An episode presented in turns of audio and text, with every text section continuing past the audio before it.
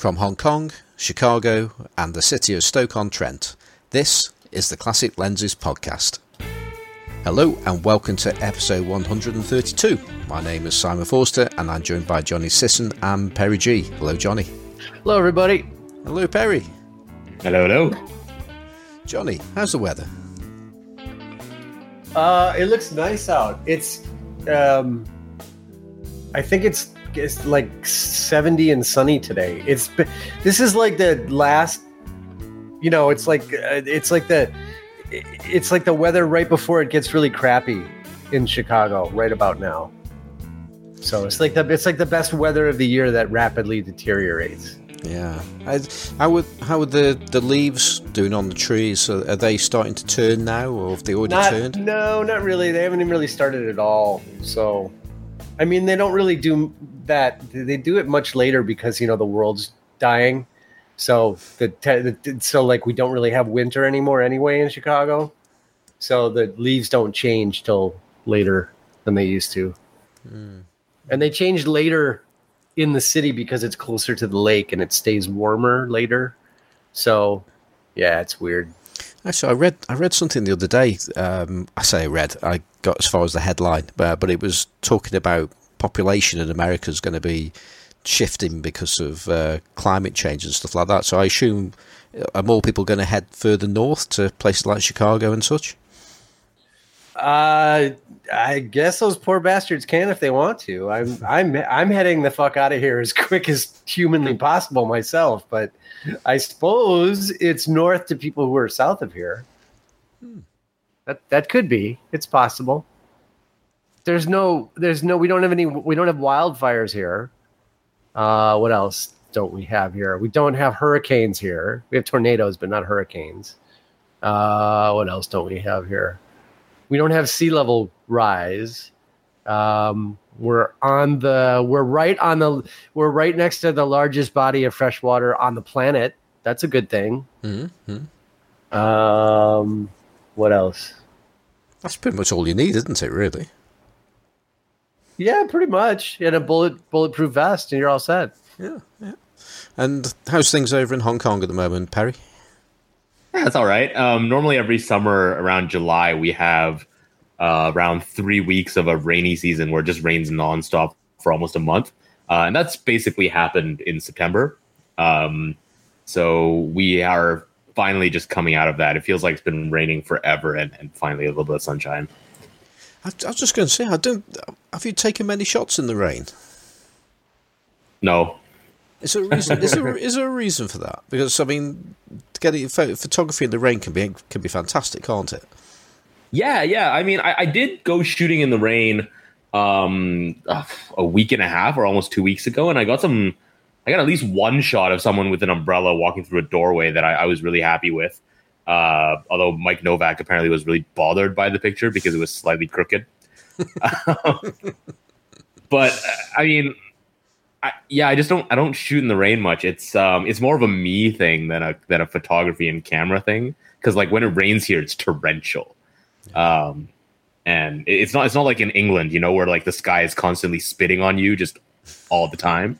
yeah, you know, it, it, it's it's like a waterfall when it comes down here. So you don't really don't want to be outside in that.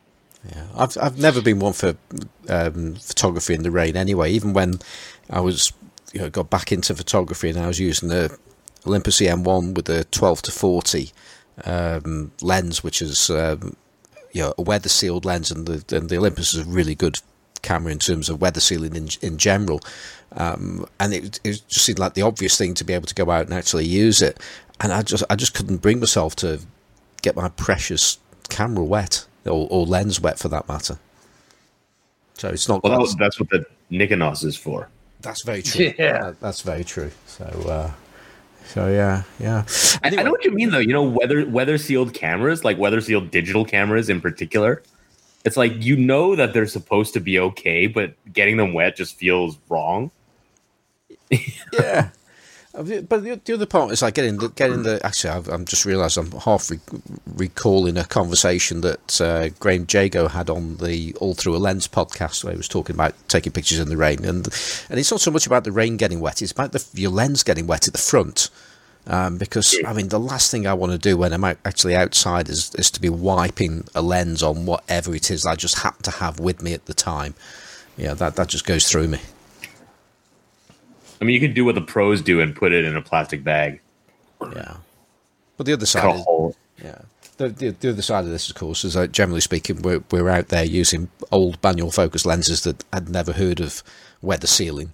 Um, so uh, that's a, a good enough reason not to do it. That could be one of the reasons why I do it because I, I, I can't. Sorry, uh, my my lens would let water in, so uh, I'm I'm going to stay in here in the warm and the dry. Lens hoods help, you know. Don't they just don't, don't they just channel the water to to to so no. yeah, and, and then it'll just go in and seep in where. Oh, no, I don't- I don't worry focus of the about- I don't-. No, I don't worry about that. I don't worry about cameras getting wet. I, I worry. I just it's just keeping the front element from having droplets all over it. I don't. Do you guys worry about manual lenses getting wet? Yeah. Yeah, Really? yeah. Huh. I don't, I don't let water in.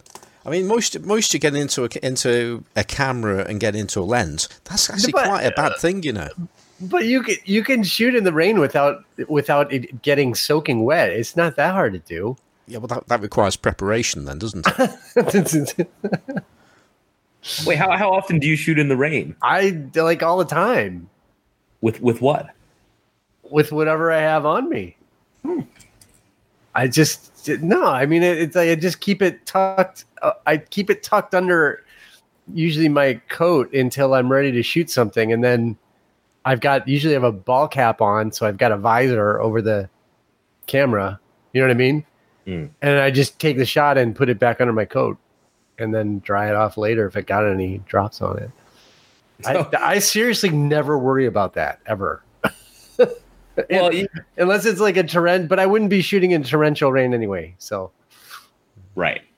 Well, we I, I was out with my Rolleiflex the other day, and and um, in Hong Kong when it's not raining, the other thing you have to worry about is aircon drip uh, from all of the uh, you know tall buildings. Just you know, you, you're never sure if it's rain or aircon drip.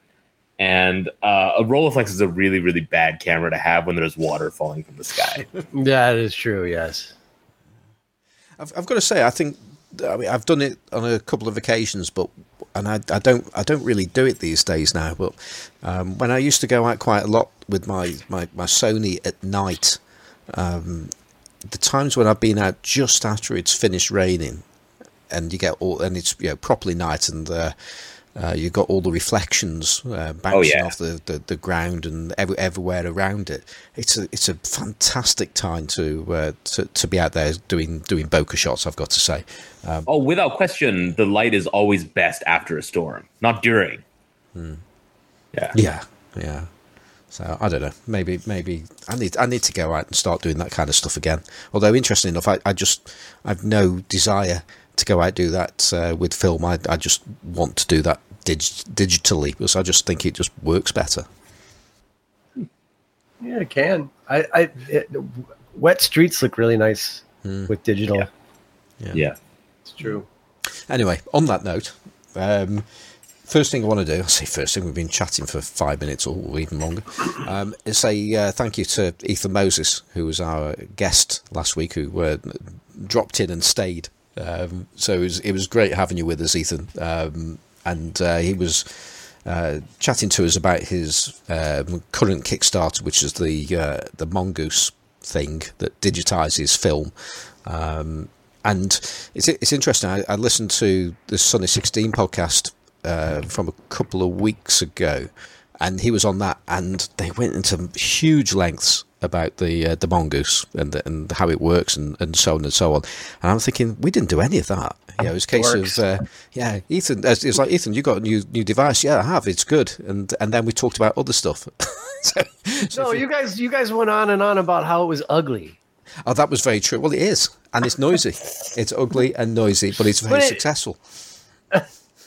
But it's a utilitarian device. I wasn't expecting it to look fancy. I just, I don't know.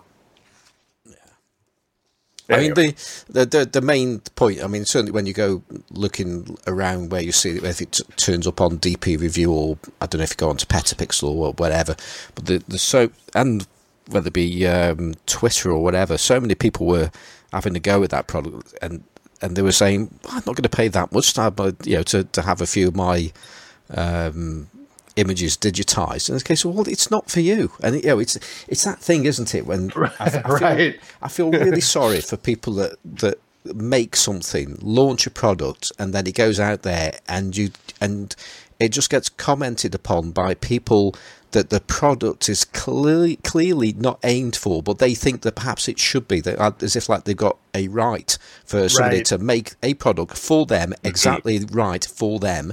And if it's not, then they have every right to tell the world why it's why it is wrong. Not wrong for them, just wrong. You know, and it just winds me up royally. That does. Oh yeah, I mean, I, I think I sent you a link a, a couple of weeks ago.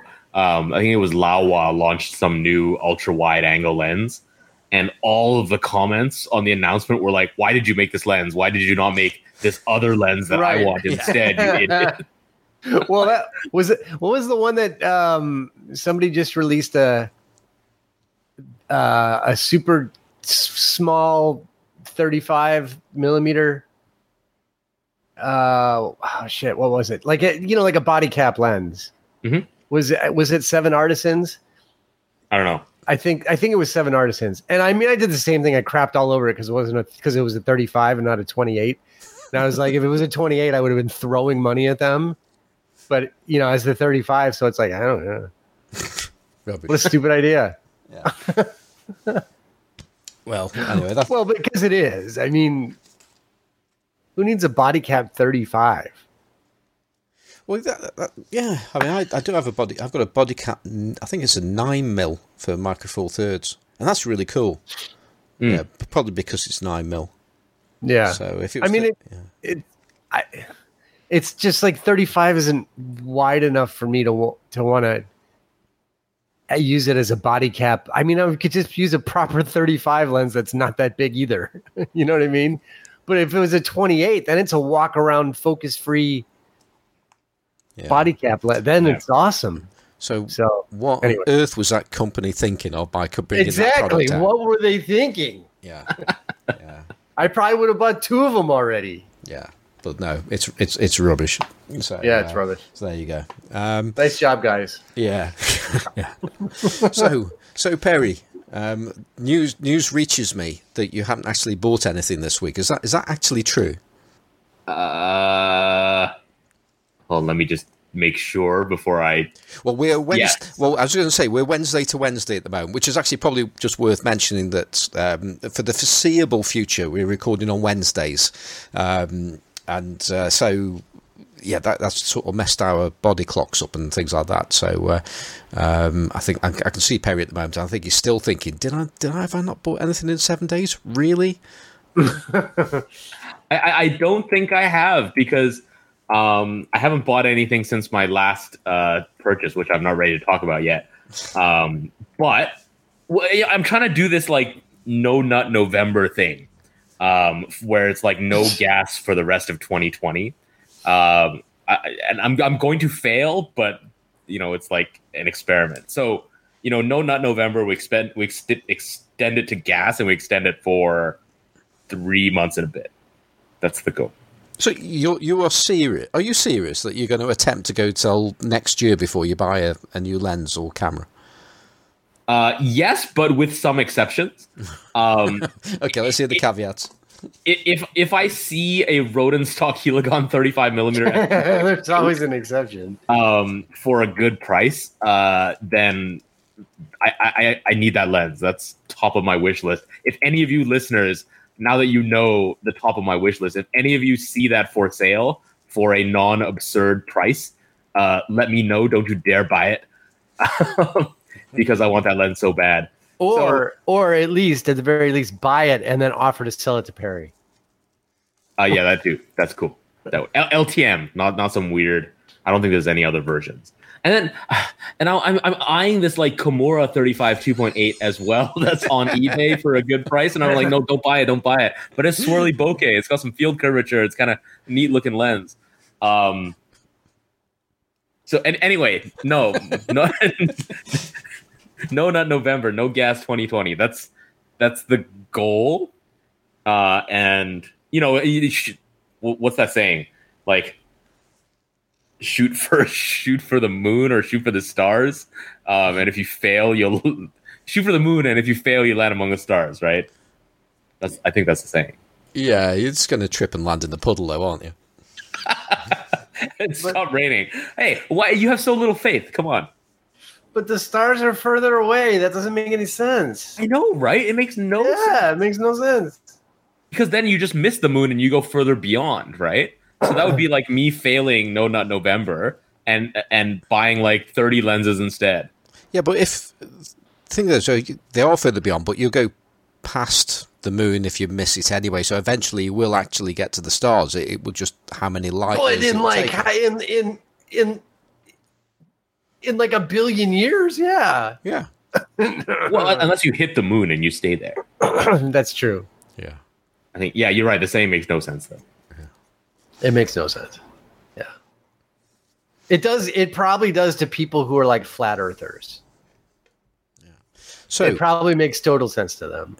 So we have a situation where you've you've not bought anything in the, in the last seven days. You you you plan uh, on not buying any more of anything this year.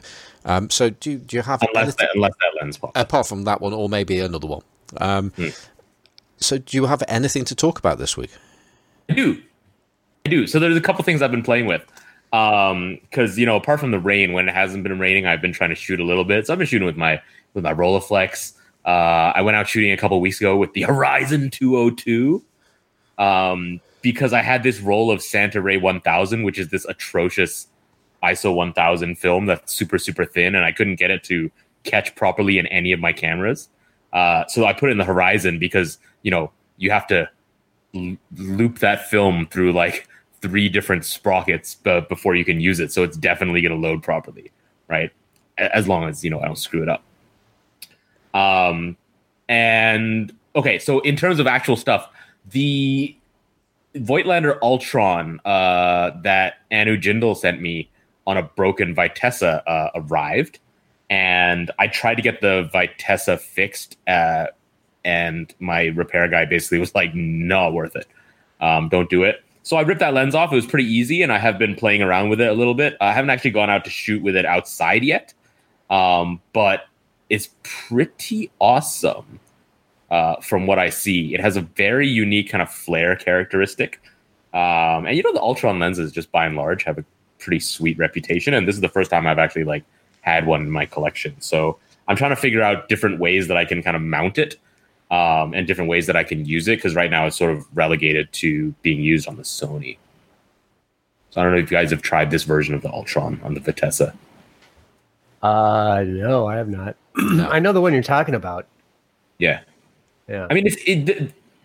Okay, so so this is a really random question, um, but I, I saw when I was browsing eBay the other day a Kodak Retina with this lens on it, and it looks like the person just took the front and the back and replace them. And on, on these cameras, like the Vitessa, like the folding Retinas, oh, and the Agfa Karats, I guess, are you able to like unscrew the front and rear element from one lens and put them onto another? What you mean, like a almost like a large format lens, where you got like the front and rear cells that go around a shutter. Yeah, because they look like they're the same thread size. I haven't tried, but when I saw this retina with the Ultron sort of transplanted onto it, it looks like it's just been screwed off and screwed on.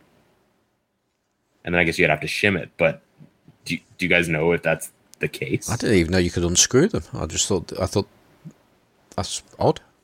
Yeah, yeah, you can unscrew the front and rear group quite easily to clean them. I've done that before, but it, it hadn't hadn't occurred to me that they might be interchangeable. Um, but I mean, There'd be some logic in that anyway, wouldn't there? Because you know, you've only, you would just have one size of shutter and one size of opening for the shutter. So I, mean, I assume that they all have the same, or most of them have a, a similar shutter. So it would make sense to design them around that. Yeah, yeah, that's a good point. That's a really good point. Um, because the synchro compur shutters, there's like a few standard sizes, right? And these are all the same size. I don't know if anyone has um like sacrificial. re- that's where I go on, Johnny.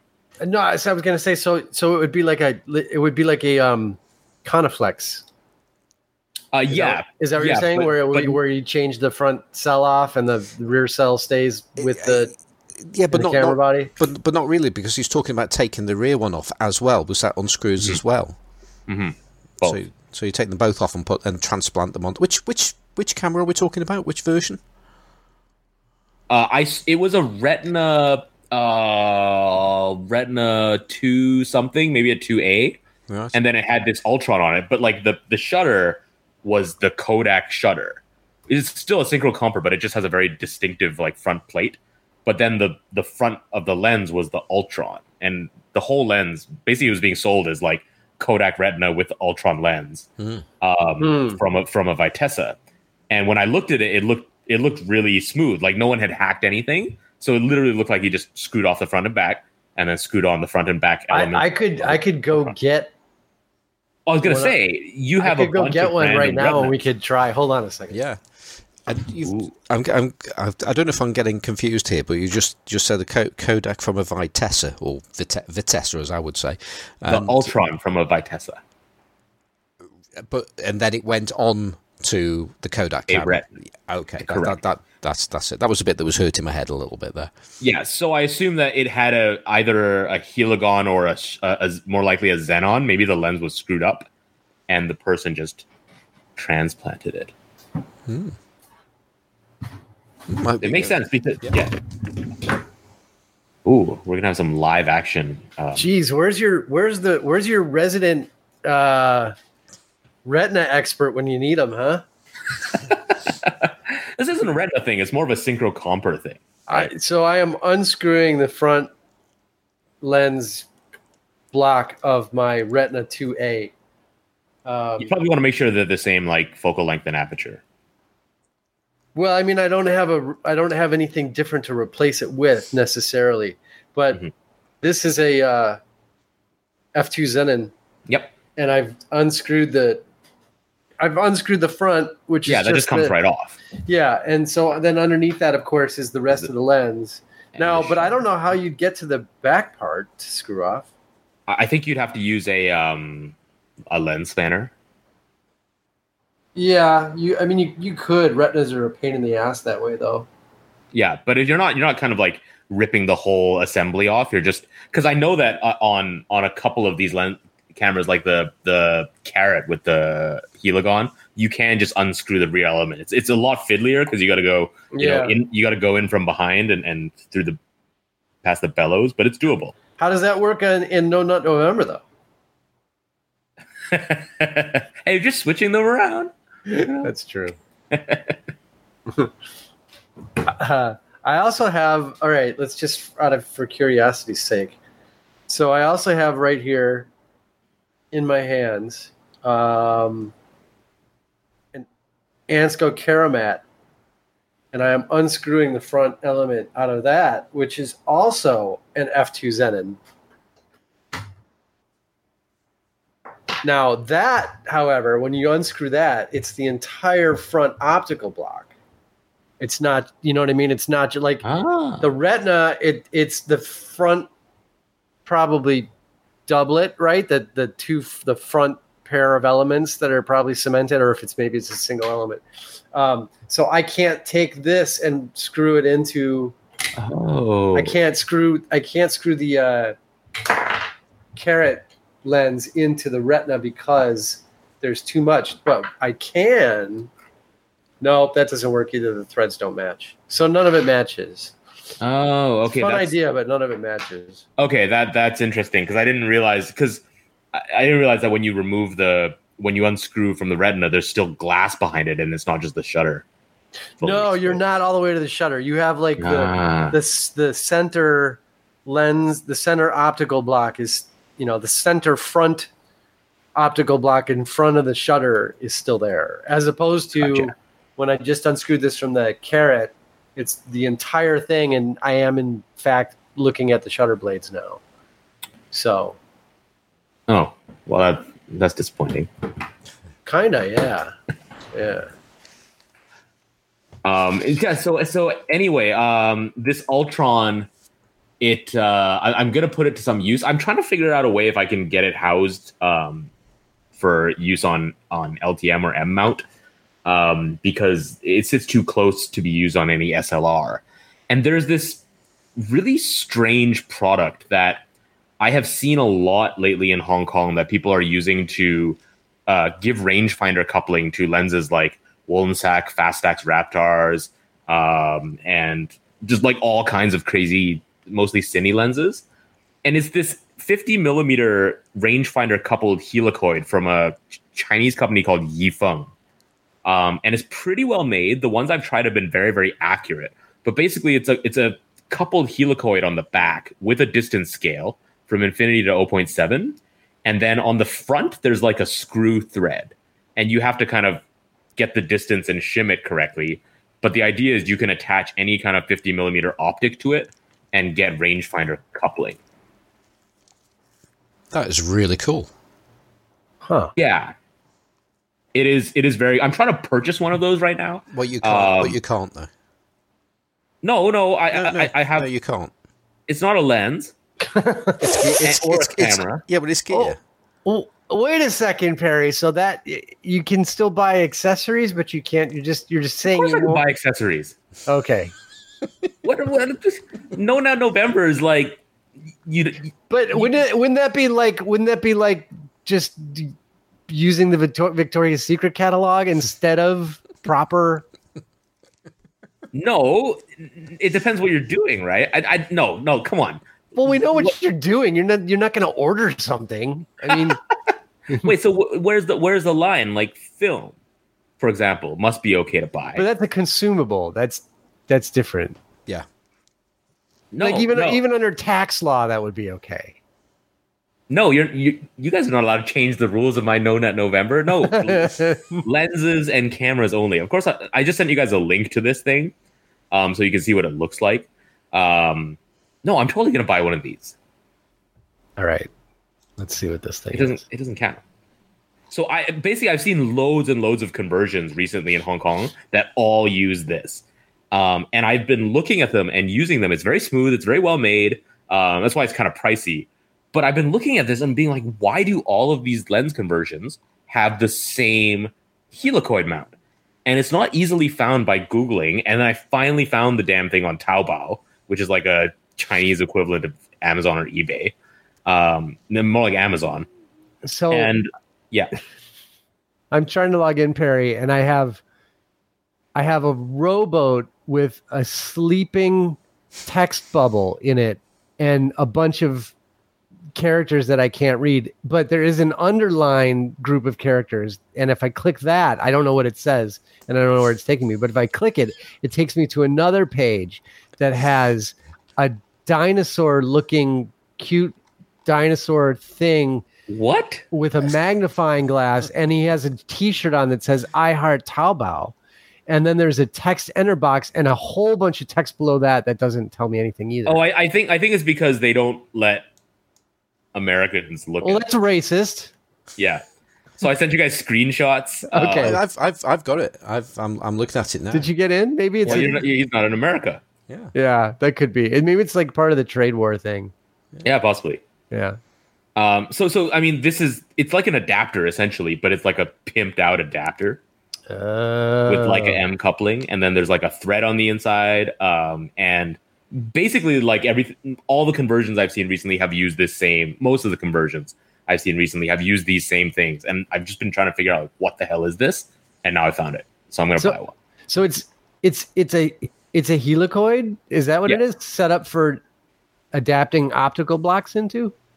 Uh, yeah, it's so it's it's 50, it's for 50 millimeter lenses. It's a rangefinder coupled like an M mount um, with a focusing helicoid, and then you find a way to get your optics on it. I think there's a there's like a 40, uh, 42 or 49 millimeter thread or something inside. That's cool. It's mega cool, Hmm. and like the conversions I've seen are super accurate and they're great. Because I mean, I guess with 50 millimeter, if the helicoid is consistent, Yeah. um, as you just have to get infinity right, and then it it'll couple. And you can get it in black or silver? Yeah, black obviously, but yes, you can get it, in it- black or silver. it's almost like when people take uh like a cheap you know like a like a jupiter like a like a you know like a Soviet lens Yes. body, right? It's like they take Yes. an Industar body and they hack different glass into it. It's like that basically. Yes, but this is much more elegant because there's a larger opening and a thread for you to screw something into rather than trying to kind of Well, it's all about the size of the opening. exactly. Yeah. All right, that's um, cool. Yeah. That's pretty cool. And it looks like does it have a LTM? Does it have an M ring on the back? So is this actually LTM? No idea. Yeah, it is.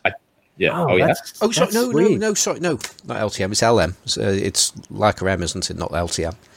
Well, yeah, but, then it's never clear whether it's just an adapter screwed onto the back, which is That's what I mean. It's, it looks like, it, yeah, it looks like it's just an adapt. It looks like a M adapter on the back of an LTM mount. But I mean, it could, you know, who knows? I- I'm not sure because there are screws on the back of it. Yeah. So well, it well. where is it? Why don't you have one yet, Perry? Yeah, what I'll- you been doing? so I, I'm gonna get one of these. Um, and if it works and it's easy, then that's just gonna open up a whole new world of possibilities. Because I bought all these like lenses from dead 35 millimeter folding cameras Yeah. um, that I want to use, but the flange distances are too short to put them on. Like, you know, I can get them onto M- an M42 ring easily, right. and then get them onto digital that way. But you can't put it on like a Spotmatic because it's gonna hit the mirror. So this is just a mechanism to get you through no, no, not November, isn't it? Because you have a load of lenses that you can't use, and you buy this, and then you've effectively got a supply of new lenses to you for the next few months. Yeah, yeah, exactly. It's brilliant, right? So and it's way like- cheaper than getting them converted to like M mount. Isn't that like looking at porn on No Nut November, but only using your bookmarked porn? It's You can definitely look at it's definitely I mean, it's in your bookmarks. you can look at porn on No Nut November. You're just not allowed to do anything. I can still browse eBay, right?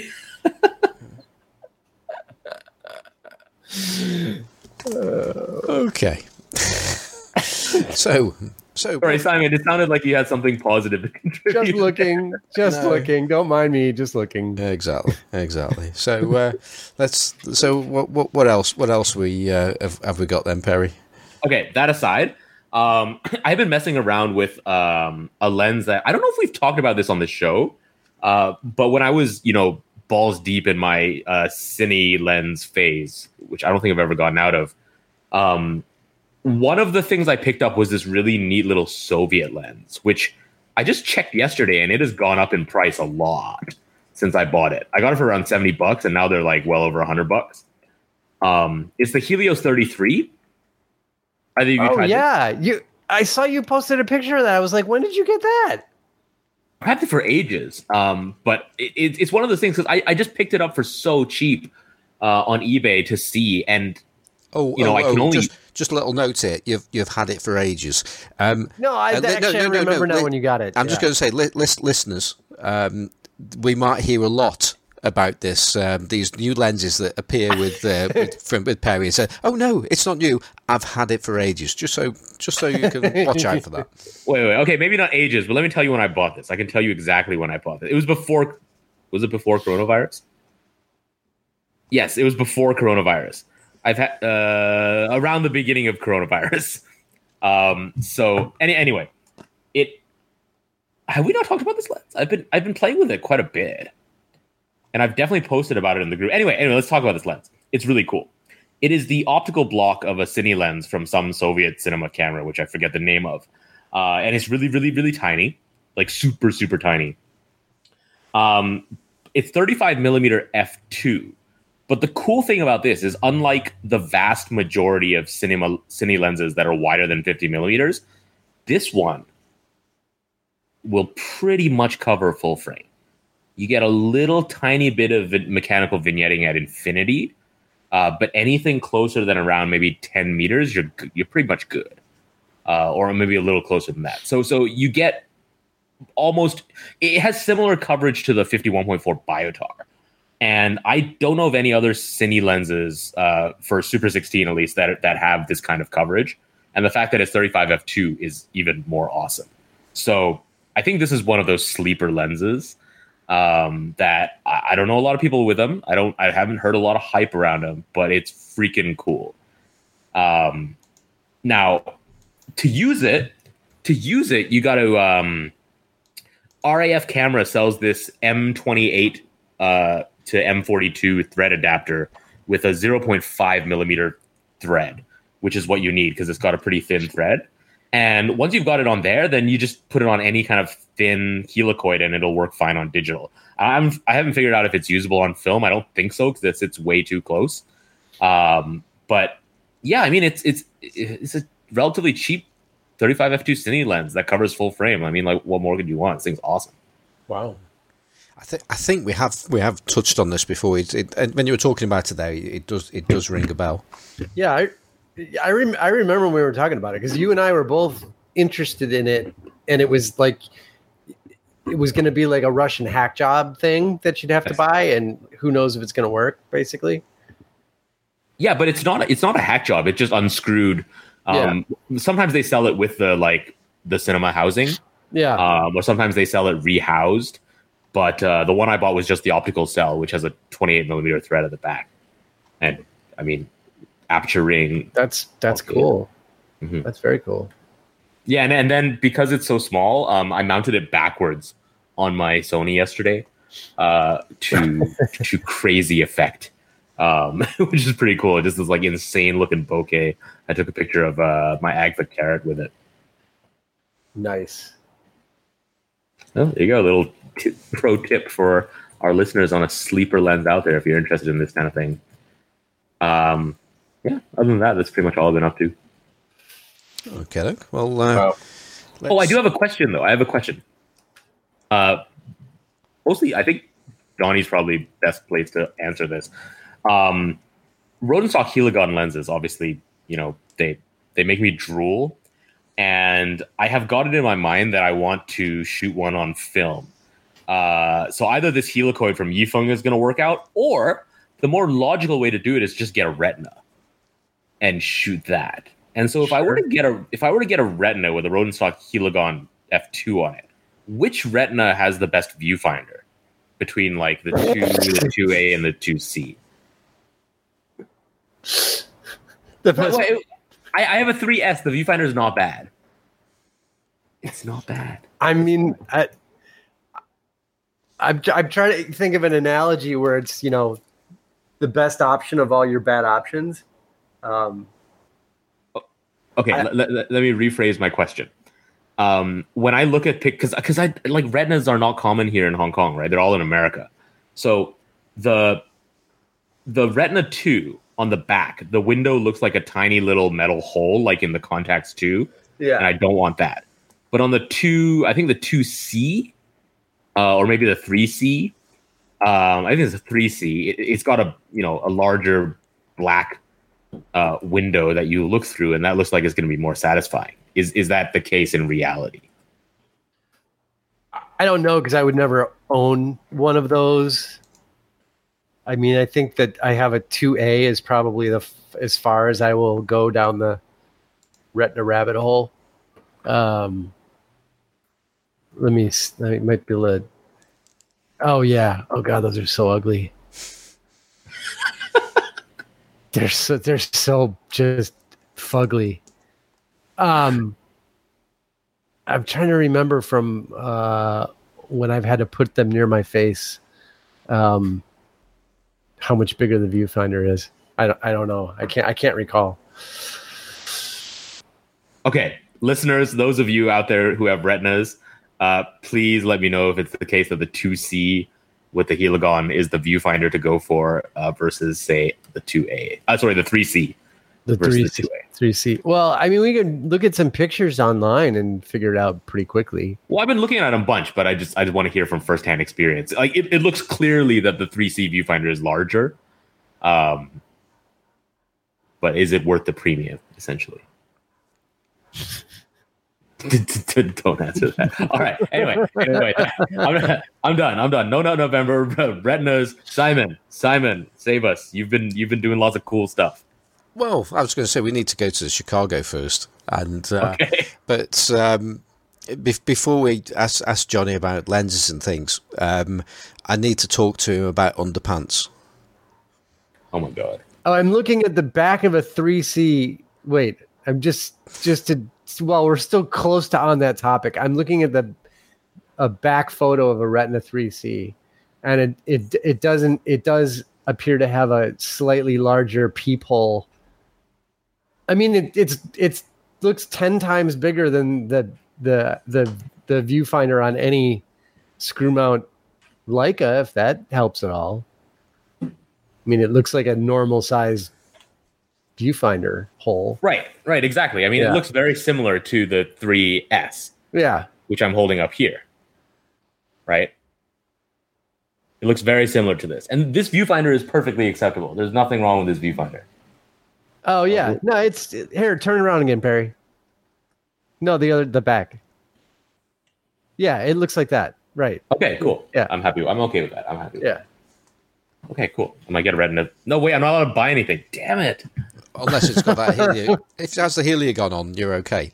No, no, no. Only the 35 2.8 heligon, not a 50 f2 heligon. Ah, Damn it. well, there you go. Never mind. Um, there's always next year. Um, so, uh, Johnny, um, Yes. underpants. Um, What, yes. there have there have been um, I've I've received at least at least two negative comments uh, about Then then my work is done here. um, yeah there was a there was a great deal of bemusement when uh, because I've I've widely uh, shared photographs of our um, our latest product the uh, classic lens lenses podcast uh, Leica advanced lever uh, Yes. underpants and uh, available in chrome and silver not chrome sorry chrome, yeah chrome and black um, and uh, it, it was all going so well. But I, now, I think I've now realised why nobody, nobody has bought a pair of our underpants. So I was thinking, surely somebody should have bought them some by now, and and they haven't. And uh, it was it was pointed out. I haven't got the. Uh, I don't know who it was now. Um, I do do apologise, but uh, somebody put something on the lines of hundred percent polyester. Yeah. Yeah, Yeah. I- well, I think people are misunderstanding the purpose of the of these Leica underpants, which is you know partially my fault because I didn't make them red um and or blue because they're not meant to be worn on the inside. I mean, you wouldn't want to wear those in the inside. They're meant to be worn over your pants, you know, superhero style. And so Nick- I've got to say uh, to Nick Lyle's credit, he got that straight away. Yeah, we yeah, did point that out. he did, he did. He mentioned that. So, so I, I, I mean, I, I, I'm going to change. I'm going to update them to more appropriate superhero colors. Because I mean, generally, if you look at superheroes, I mean, they're not. Those aren't white typically. They're like, they're like red or blue or green, right?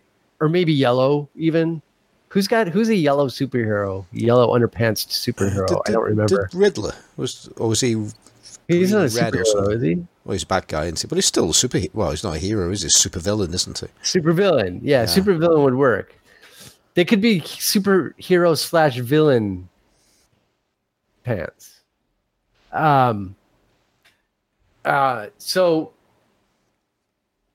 yeah, I mean, uh, you know, I, I they just need to be properly marketed. Yeah. You know, I, I just kind of put them out there as because I mean that's what they are is you know underpants, but they're really overpants.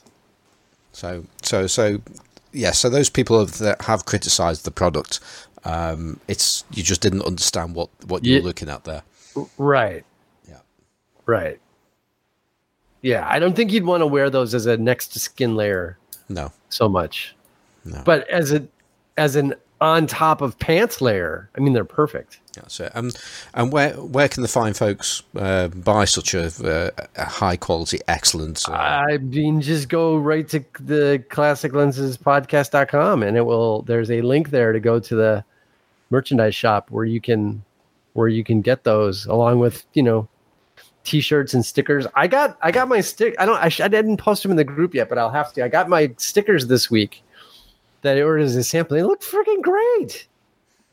They look awesome. I have one on my laptop already. I have a Be Like Carl sticker on my on my laptop already. They look they look they came out really look really well printed. I'm not gonna praise the design because it's my own design. Like, I, make, I make the best designs. I design everything so well, but I but but but I will praise the printing. The printing looks really good. So I I I'll post a picture of that in the group. I don't know. I mean, you, you are cheap, man. Buy a goddamn sticker for it's like three dollars. It's like three dollars, and you can have a. It's a two pack. You get you get like the be like the be like Carl, and you get the the the monkeys. You get the the podcast monkeys. Could, the, could the you, gear monkeys sticker. Uh, if there if there are people like me that don't get stickers or or, or badge pins and thing, thing things like that, what But what, Who? what- all right. I can Face under- mask. I can understand pins, but why? What? wh- How can a sticker not be useful? I mean, a sticker's always useful. Stickers are always there's always something you can put a sticker on. I mean, my God, the next time you you keep it like a keep it like a a band aid or a plaster or whatever you call them, and you can stick it on it. Next time you get a paper cut, you can put it on that. I mean, I've, got a Sunny 16 um, sticker in my car. It's in my glove box, I think, because Graham gave it to me, and I I'm I just don't know what to do with it. So you could here's a couple of suggestions, Simon, that that don't even involve leaving your automobile. You could stick it on the glove compartment door itself, or you could walk around to the back of the car, and you have multiple locations where you can put that sticker. You can put it on your bumper. You can put it on the the back window of your car. So you had two more locations. So just speaking for your car alone, your vehicle alone, you have multiple uses for that sticker just just with your vehicle. Now that in addition to that, you could drive your vehicle to say the local pub if they're open. Are the pubs open? Yeah, although they're, Okay. they're shutting a little bit earlier now from. from All right, so you could drive to the pub, get a pint, get some COVID, and go into the go into the go into the bog, and you can slap it right there on the wall, like with all the other stickers and graffiti. You can put it right there, and that would be a perfect location for a classic lenses podcast sticker. Would be the the the the bathroom of your favorite dive bar. That's the perfect location. But that's it's like traceable, isn't it? Though I mean, there can't be anybody else listening. What are they going to do? Are going to come. They're going to come and arrest you? I mean, what? It, It's litter. It's graffiti. Of course it is. That's what you're doing in dive bar bathrooms, like everybody else.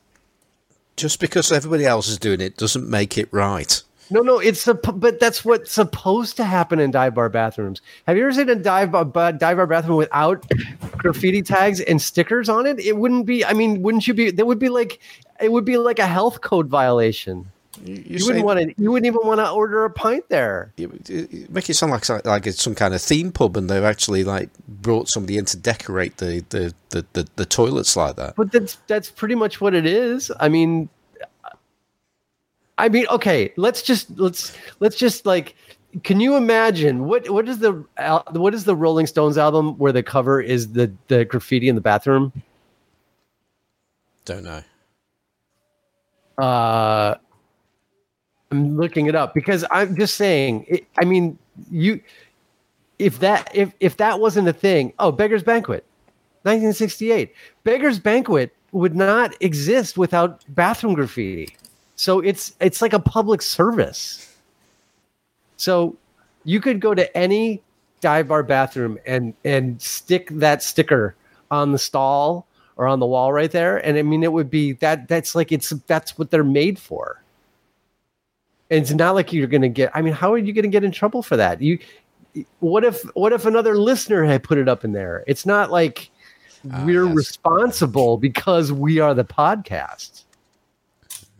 You see what i'm saying? Would it would it it would also be wrong then for us to encourage people to do it and then share their pictures on in our Facebook group and various social media. I suppose. we could we could blank out their you know pixelate their eyes. We could do we could there's all sorts of options all kinds of options so so so a sticker it is always useful there's always some place you can put a sticker and it's perfectly acceptable. Okay. Well, let's let's let's let's move move it on from stickers. And uh, so, what, what what else has been happening in uh, Johnny Land? Um, so I, I received a couple of things in the mail this week. One of which I was going to open live on the air because I haven't opened it yet, and I know who it's from, but I don't remember what it is because this has been so long. But the other thing I should talk about first is the thing I did open, um, which uh, I, I'm still not clear on who it came from because it came in a box with no return address. It had just a PO box. Um, and I remember Simon saying somebody was going to send me Ah, yes, this thing. yes. So you know where I'm going with this, I do, I do now. Yeah, yeah. And I don't, I don't recall who the person was, and there was no return address, and there was nothing in the box as far as like instructions or anything else. So I opened the mystery box, and inside the mystery box was a 3D printed uh, camera, uh, which I, I believe, if I'm correct with measuring the opening, it's a, um, it's a six by 12, 120 format That's it. 3D printed camera. Is this all sounding right? Yep, that's the one. It's Yeah. the, the crack. It's a Kraken six twelve. Kraken. Okay, because it doesn't say that anywhere on the actual device. Um, so I, I open it up, and I I have a, a lens that I've been saving for exactly such a type of project, uh, and that lens is a a Schneider Angulon uh, 65 millimeter 6.8, which is a very it's a super tiny. I mean, tiny, tiny uh, little wide angle, um, large format lens, or I guess medium format lens. Uh, no, it could be could be large format. That Yeah, I guess it will cover. I get. I think it probably shades a bit, but but I mean the point being, it, it, it- for six by twelve, it'll work just dandy. yeah. Um, and I've already confirmed this by, you know, mounting the lens, checking focus, you know, on a piece of ground glass, and it does indeed focus, kind of unnervingly exactly at at infinity, almost like I I'm a little, I'd, I'd feel better if it focused slightly past infinity because I'd know I actually had you know true infinity focus. But it seems to be accurate at infinity. It's just the um the uh one thing i noticed is the the call it i guess the lens board that's in in the in the helicoid. Um i don't know if that thickness of that is accounted for in the mount design. But anyway the lens mounts um the only trouble is i was going to ask like a Nick Lyle about this the best way around it is that if I if I tighten it up too much, then you can't turn the aperture lever because I it's th- you know. I think uh, it's this is more of a question for Graham Young. Than, uh, so is that the maker? that's right, Graham Young, Graham the Young. Homemade Camera Podcast. Okay, so that so so so it all makes sense now. That's Graham Young. Um, so that would in fact be my question for Graham and or Nick Lyle. Um, is uh, how is the best way to attach that so that you know it do, it doesn't uh, clamp down the aperture uh, lever because you know it's kind of hard to. But anyway, that that's neither here nor there. Um, the the item itself is is super cool. I mean, it's like it's kind of like it's it's essentially my dream camera. It's it's a 120 format, you know, panorama, which is really what I've what I've been after, um, especially after my the utter failure of my attempt to buy a super mint um, Kodak Panoram, which would have taken 120 film and made a much wider panorama. But the camera that I got had uh, serious problems and has already been returned. So, so this is a great solution, um, and I'm I'm really excited to to to give it a try. Johnny, do you have a finder with that? Uh, it comes with a a 3D printed finder, which is you know just a frame mask, uh, which looks like it'll work. But I, I was probably going to put like a. I got to figure out the focal length of this lens. Um, Right for six by twelve. yeah, Yeah, yeah, yeah. But I figured I could probably throw like a 21 millimeter Voigtlander finder on there, and it would be probably close. Well, you can you can work it out by the, the shape of the cone that the lens Yeah. is going to sit on. Yeah. Right, So right. That effectively gives you your your lines of uh, your converging lines going the other way. Yeah, and I mean, it would like it, I think the 21. If I oh, so this is the other piece of I haven't received it yet, but the other piece of interesting. Maybe I'll wait to talk about this until I get it. I'll do that. But anyway, um, at any rate, I I yeah, I can either use the viewfinder that came with it, which is just like a you know a non-optical mask essentially, right? Re- really bright. Yeah, very bright. It's almost like it's almost like just as bright as real life. Yeah. Um, uh, or I could stick like the a viewfinder, uh, Voigtlander finder on there, which would work also really well. Um, so, so yeah, I mean, it looks like it's it looks like it's going to work great, and I I I, I think I'm um, confident enough in the focus. I even I even did a, a test where I focused at about you know a meter, and I marked on the helicoid the like the one meter mark. So if I want to use it for like close up stuff, I mean my my my way to my my thought behind shooting a lens like this would be um, that I would basically always shoot it, you know, stop down to let let's say f sixteen or so. Yeah. Um, I, I'm not, I would never really use it for anything that would require, you know, uh, like a small small depth of field. Um, uh, so it's you know it's a, basically a point and shoot, which is Yeah. great. The, the the thing to always to be always to be wary of though is that you think about oh this is like a super wide angle lens, but it's still a ninety millimeter lens. I mean this is this is like one of the the, the issues that you get with with large format. Um, just because you got the angle of view of what you would consider to be like a 21 millimeter lens, you it's still a 90 millimeter lens with the with the depth of field that you would get with a 90 Oh, yeah. millimeter lens.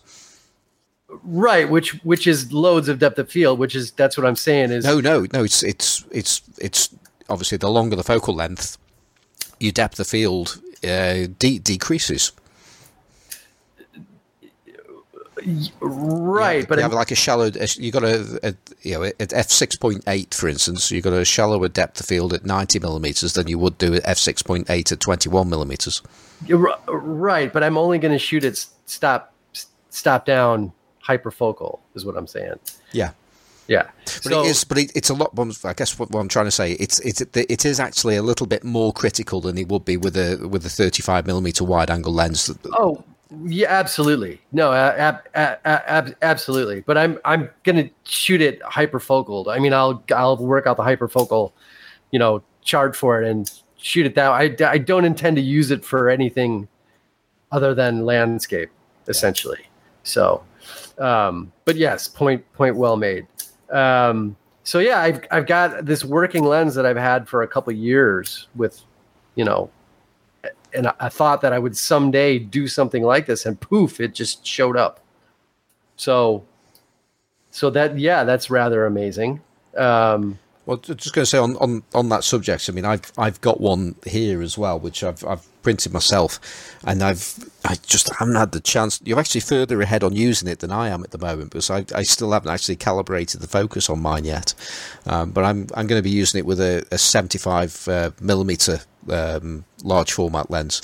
Um, in the actually, yeah, you said yours is 65, isn't it? So I 65, Yeah, yeah. so I thought it was 90 for some reason, but even No, so, yeah, the principle's yeah. still the same. But it's it's obviously you've uh, at, at 65, You've got it's going to be a bit easier with that hyperfocal length than it would be with a with a 90 90 uh, millimeter lens.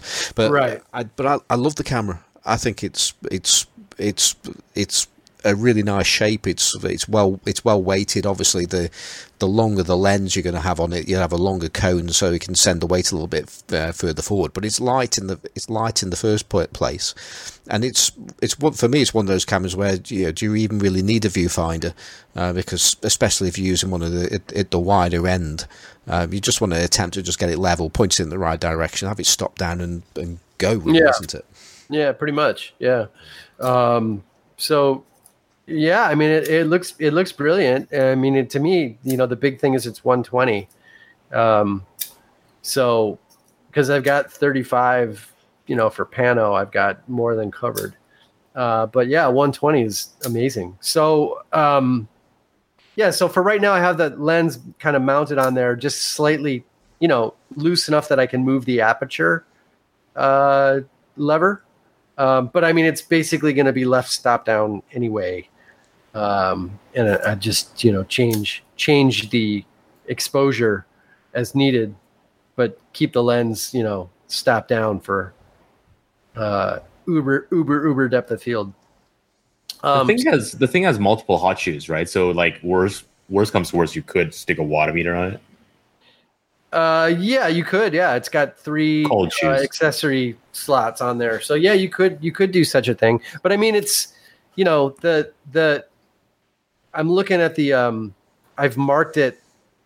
I've marked the helicoid uh, for that close focus, and it's it's probably a what is that about uh 30 degree turn on mm. the hmm. helicoid. So it's you know there's there's not much to it. Um, essentially, with a lens that wide, I mean, I it's basically like a two stop. You know, I've got two two stops for it. One is infinity, and one is you know one meter, and anything in between is just going to be left at infinity, more or less, um, for the to get the depth of field.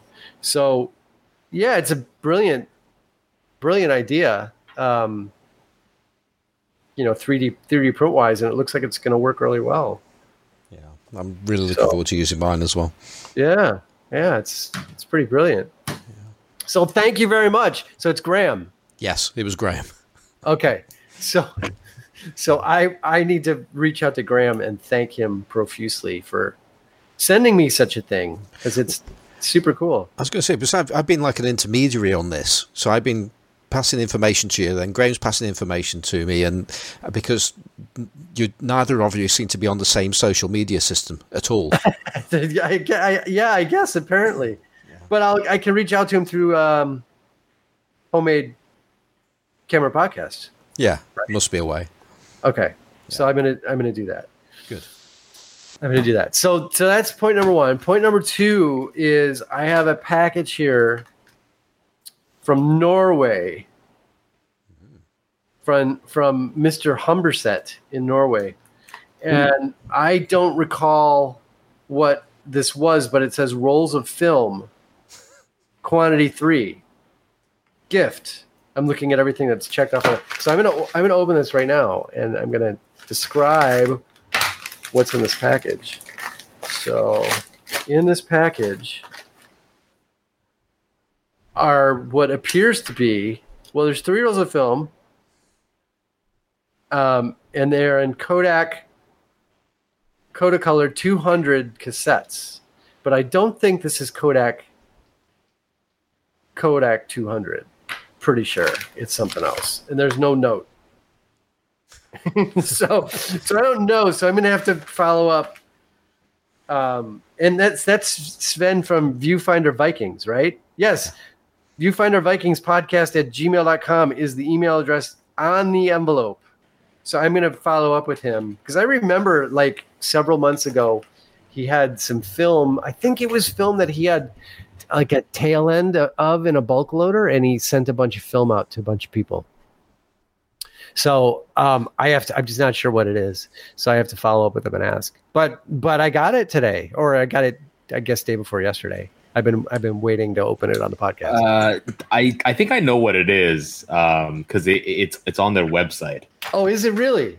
Yes. I, am uh, so glad you guys are here to tell me what all the stuff is that I received in the mail this week. well, um, on on the website on episode 22, it says I, I may be on the wrong episode. They may have done more free film uh, giveaways, but this one says um, they're sharing a bulk roll of Agfa APX 400. Oh, that's very exciting. That is very exciting indeed. That was my go-to film for years, for mm. years, and I lovely th- stuff. Yeah, I think I, I think I in the freezer I might know. You know what? In 35, I've got some in 120, but in 35, I think it's long gone, long gone. That's very exciting. Okay, Wait, let me let me taste the film, and I can tell you for sure. Smells like smells like Agfa. Tastes like Agfa. So I'm assuming that you're right, Perry, because it it smells and tastes like Agfa Pan 400. what? You guys ever don't? You guys, you guys don't taste your film? I, I know what you mean about the smell. Some films have a distinctive smell for sure. Yeah. I've never licked it though. No. Really?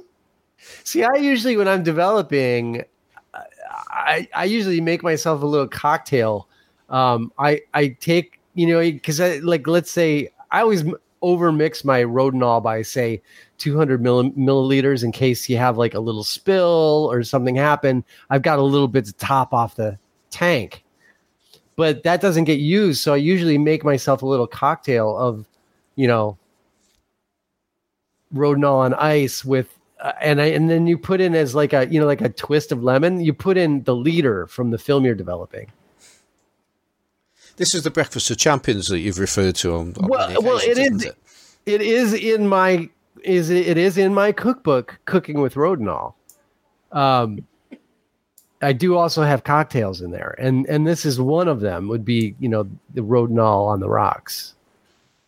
But but you, the whole point is you have to put your film leader in there with your Rodinal, like a twist. And the film leaders, since you know film, they all have a slightly different taste. It gives you a different, say, you know, it'd be like a twist of lime versus a twist of lemon. Slightly different taste. Or uh, um, yeah, what is it? What is it they put in whiskey sours? Don't they put something like that in a whiskey sour, like some sort of garnish? Angostura bitters or a, or like an orange peel or something. Or, Yeah, exactly. It's like orange peel, like that sort of thing. So depending on what leader you have, it's going to give your cocktail a slightly different taste.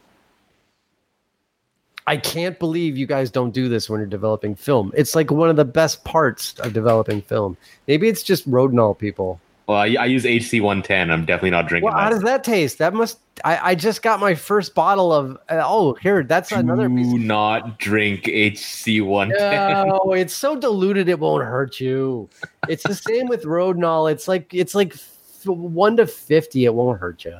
So, um, I, yeah, I, you know, I've only, I've basically only developed. I I have not used any developer except for Rodinal literally since 1990. I literally have used no other developer than Rodinal. So I this week I got in the mail from uh, Freestyle Photo. I got the the big jumbo bottle of HC 110 because there's some films I just I really want to try in HC 110 because I you know I could do them in Rodinal, but I've seen enough examples of certain film developer combinations that I really want to try. And also, I mean, for like doing expired film, I I don't think Rodinal is the best choice for that Mhm. necessarily because the, the you know you tend to get more base fog, and it seems like with HC 110 with expired film you get less base fog. Mhm. Um, so I bought it kind of for that and for a couple other things, but um, but I'm looking forward to trying it. And I mean, one of the fringe benefits is the the is the cocktail. So I because I'm assuming it does taste a little bit different than Rodinal. Anyway, So is that is is that uh, is that you done, Johnny?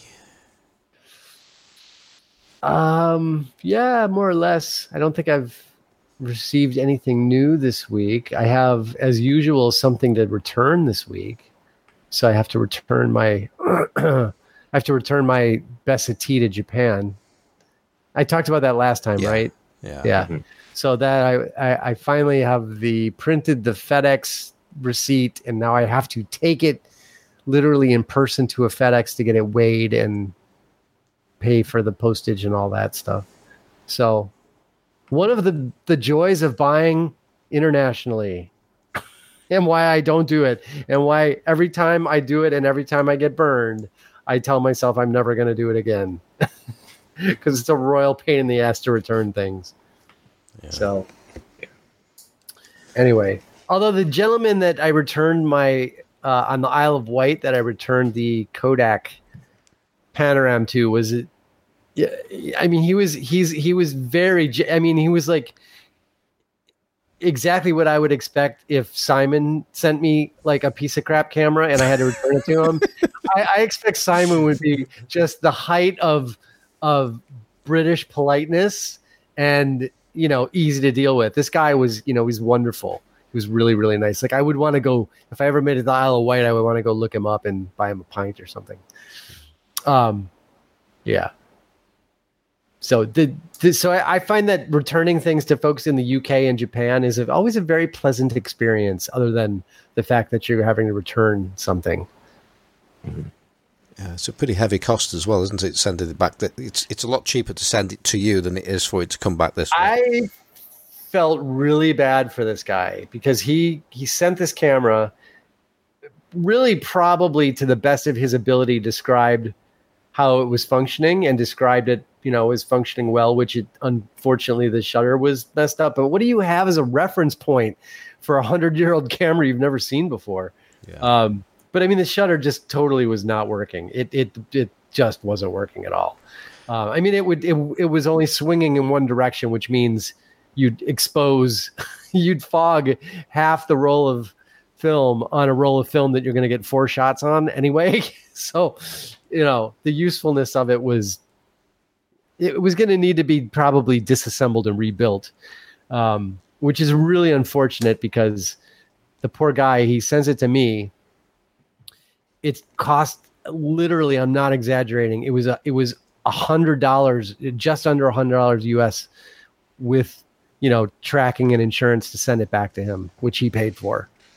Which I just I feel really bad about that because if he's going to sell the camera again he's going to probably need to get it serviced, or he's I mean he's going to sell to someone who's going to service it, but he can't he can't po- he can't list it as working. Well, I think that's the lesson, though, isn't it? I mean, he's learned, he's learned, you know, it's an expensive lesson, but he has learned something there that you know, if you don't understand something, I mean, I, I, I come across equipment every now and again that I, I know vaguely what it is, but I don't understand right. how it works, and so you you describe it to the best of your means, and you you don't oversell. Um, or you even sell it for, for, for parts and not working to be on the safe side.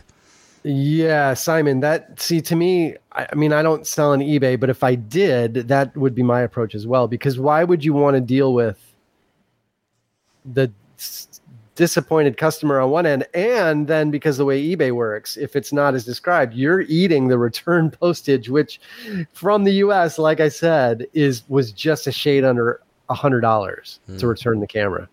Um, so yeah, I mean, expensive lesson learned. I I agree with you. Um, it just I feel bad for him because I feel like he you know he really didn't do anything wrong. He just didn't know he didn't understand the item, exactly. right? Uh, I mean, as opposed to the every time I get something from Japan, I feel like it's exactly the opposite. I feel like how the fuck could you not know this is not right? It's not a rare camera. All you got to do is look through the viewfinder and flip the you know trial the shutter speeds. And literally, I keep getting things from Japan that are described as working, and they are just not. Like the rangefinder and the Bessa T, like I said, would not align. I mean, it would take it would take a 30 second test of that camera to confirm that it's not working correctly. So I mean, it's like I don't really have any sympathy for that because no. I mean, it's just you either you either don't know what you're selling or my my theory has always been there's two kinds of sellers on eBay. Well, the really three. There's there's the honest ones, and then well, there's no, it's just two. There's there's the honest ones, and then then there are the ones who figure either you don't know it's not working, right? Or they don't know it's not working, but either way, they're going to sell it as working. yeah. And either either you don't know enough to know it's not working, or or they don't know enough and they're just hoping you don't know that it's not working because they don't know themselves. So it, it seems like everything I get from Japan falls into that seller type. And as long as it looks nice on the outside and it looks like top mint, they don't bother seeing if it actually works or not. that that's my week in returning things from eBay to international sellers. Okay. Well, I've I've been buying stuff, um, and I bought a carload of gear Um, like a literal carload, right? a literal car. li- Well, it, it filled the boot, and I, no, no, I had to drop the seats. So, uh, so yeah, Wow. a, a, a a carload of gear, um, and um, and I've posted a few pictures of some of, uh, of yeah, some of the more interesting things I've I've picked up. I've uh, posted around, um, but uh, yeah, I I bought uh, a lot of stuff at auction. Um, which I hadn't actually bought much at auction for, for a while, but um, this this time I did. But there was a consequence uh, of buying all this stuff from auction um, because it was all in Scotland, uh, which is a long way from me. Um, and um, but um, uh, friend friend of the show in many respects, um, certainly a listener of the show, Fraser Yule. Um, you know, he volunteered. Um, I think it was actually in in Edinburgh.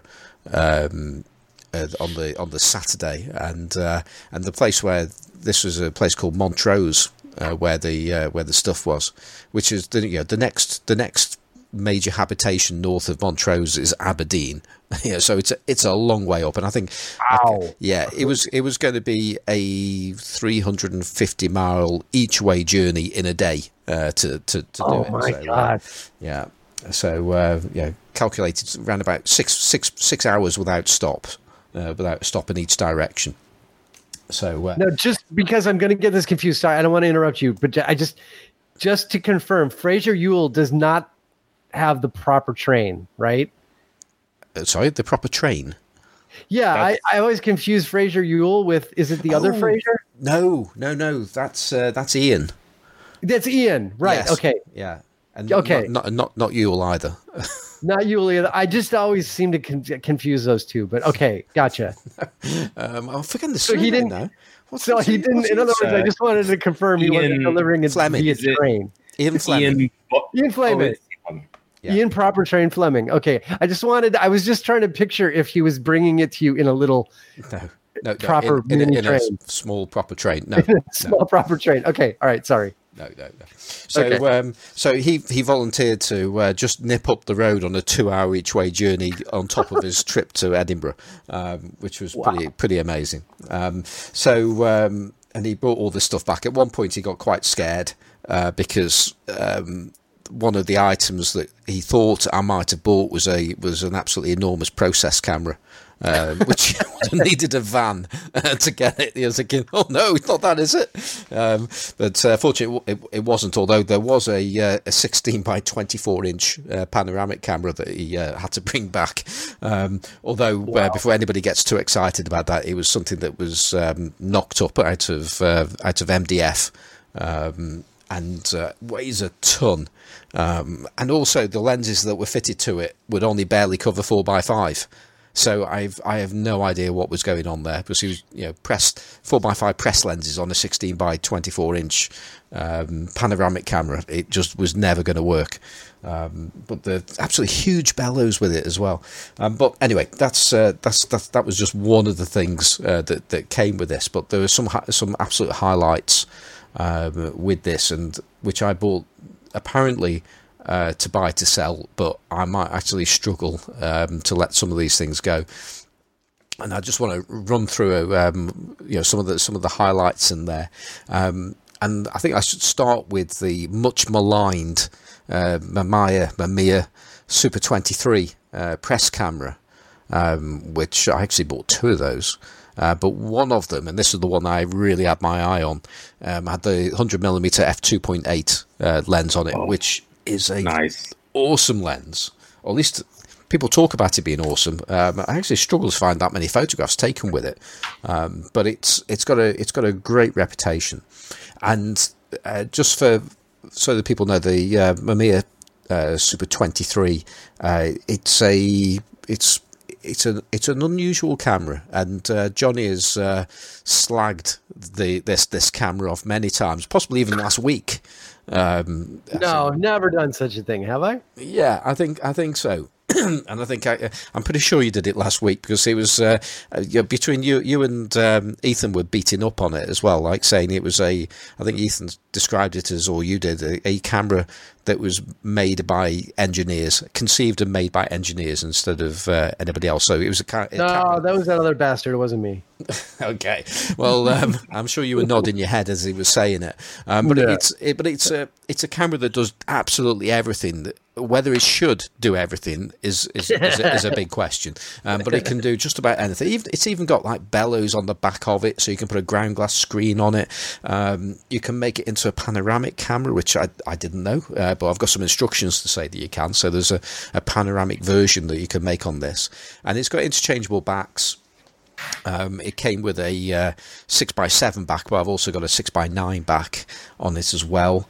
Um, but this this lens, the the, the hundred f uh, two point eight, it's uh, one of the reasons why it's uh, grabbed my attention was if you ever look on like Camerapedia or something like that, you'll it will tell you what the um, in fact, all the uh, Mamiya lenses are quite interesting on the, on the from the press cameras. Because the the on Camerapedia, they're all described as the you know what is the optical formulation of them. You know, and there's a Topogon in there. There's a biogon, which is a 50 50 millimeter six point three, I think it is, uh, which I've got, and I've just found out it doesn't work.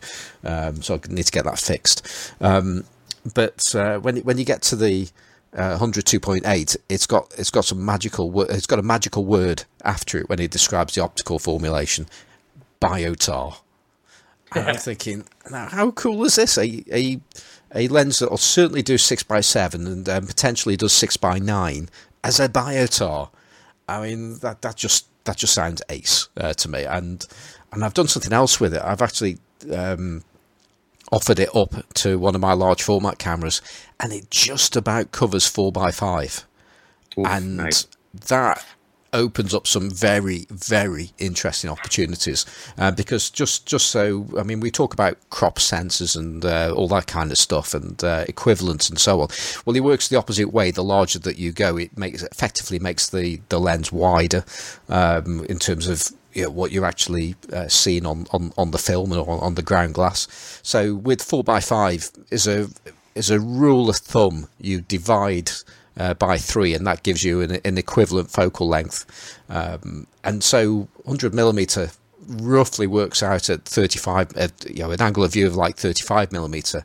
And you can also do the same thing in terms of um, equivalence of depth of field and so it effectively makes it like a 35 1.4 on 4 by 5 um, which to me that just sounds I've, I've just got to do that. And I've and that is going to happen quite soon because as you might have expected I've already uh, finalized a uh, a lens cap design uh, for for this uh, for the Mamiya Mamiya press cameras. I'd already had one for for the 50 mil, uh, but I've now got one for the uh, the shallower lenses because the 50 mil's got a, a, protruding rear element on it, so it has a much deeper uh, lens cap for it. Uh, but I've done it again now, and I've done it for the, uh, the the shallow ones. But that means that I can now transplant that design onto a lens board for a large format camera. And just literally mount it on and clip it, clip it onto the onto the front of uh, one of my large format cameras.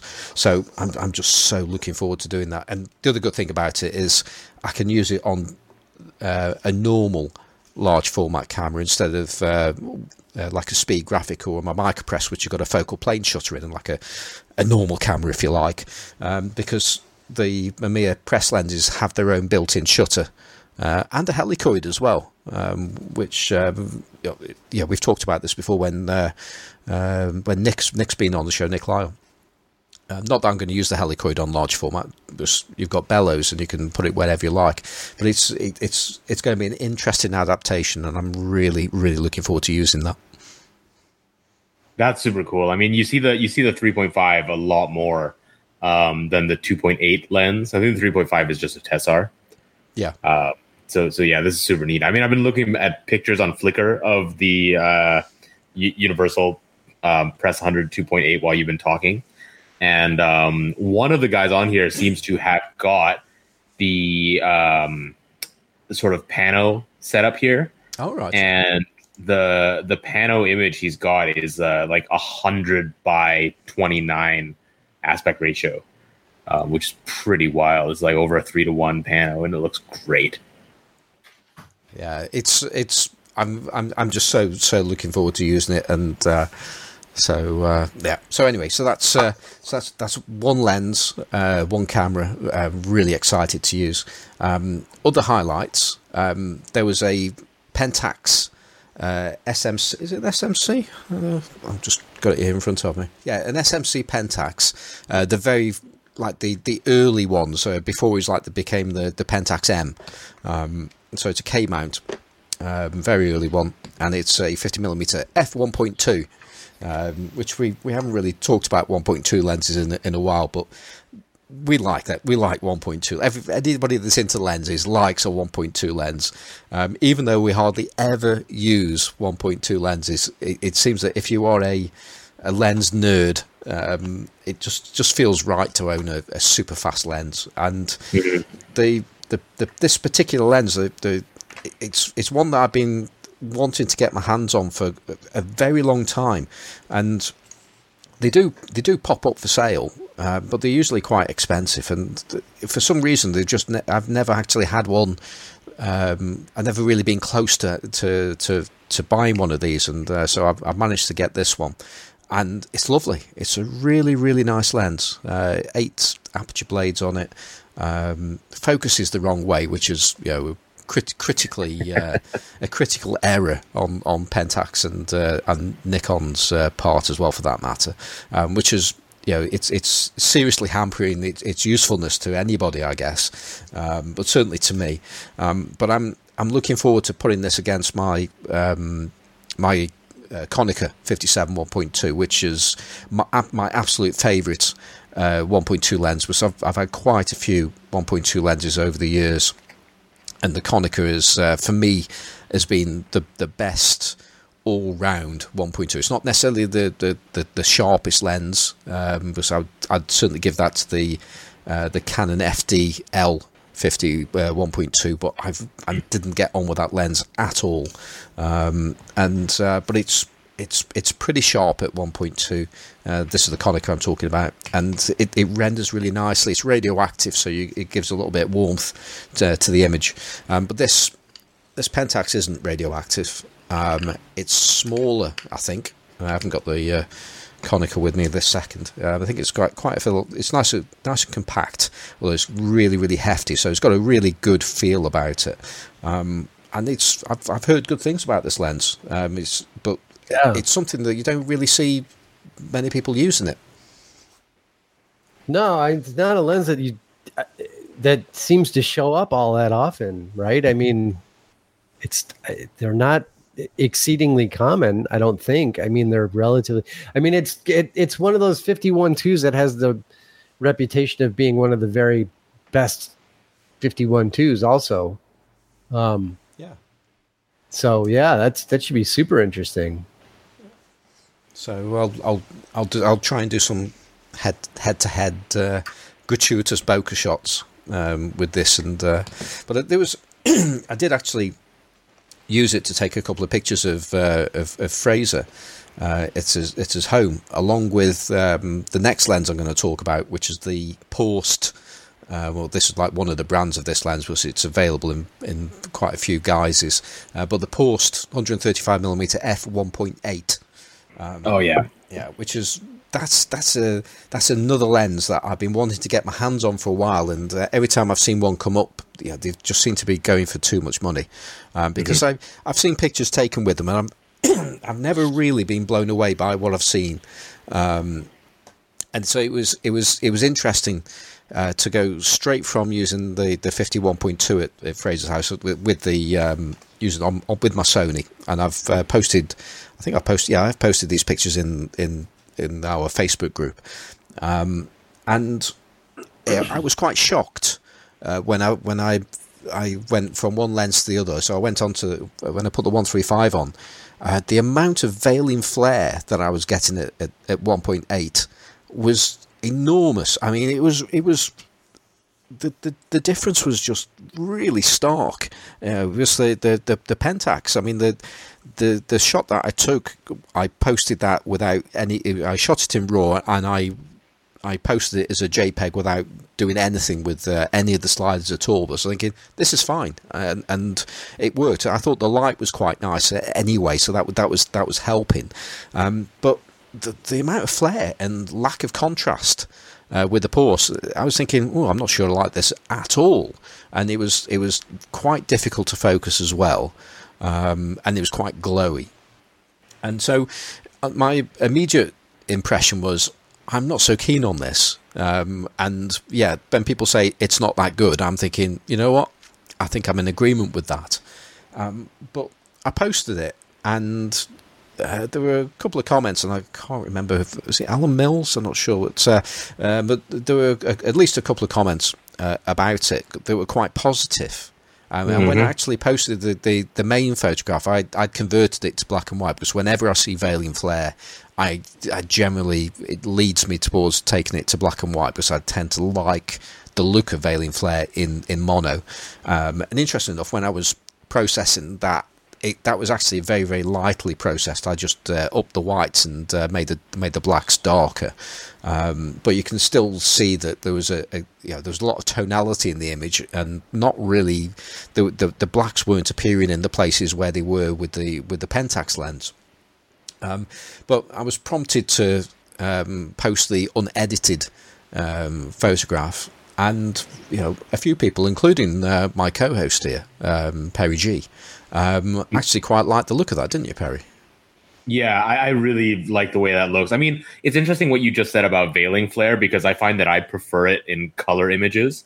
Um, I'm not a huge fan of it in black and white. I mean, it's fine; it, it, it looks cool. But when there's backlit, especially backlit sunlight, uh, in in a color image that's a little warmer, I, I find the look great. But the one that you posted, um, it it's really muted in its colors and it's very low contrast, and I really really like that look. Uh, in fact, I, I actively seek out lenses that look, you know, just that, just crappy enough. You know, um, we we had that discussion, and that that is like just the right amount of crap, especially for a 135 millimeter lens. I mean, if you're going to shoot, you know, um, primarily people with that kind of focal length or, or sort of tighter tighter bits of scenery, I imagine at nighttime I mean, shooting that thing at night in Hong Kong would be really, really cool. Uh, for for one thing as well. So I think it looks it to me that lens screams Cinestill. Yeah. Just put it that way. It screams Cinestill at night. Um, but but even you know beyond that, something like uh, Kodak Ektar is, is a film that I would probably want to use that on um, if shooting film. What what mount is it by the way? Uh, Pentax K.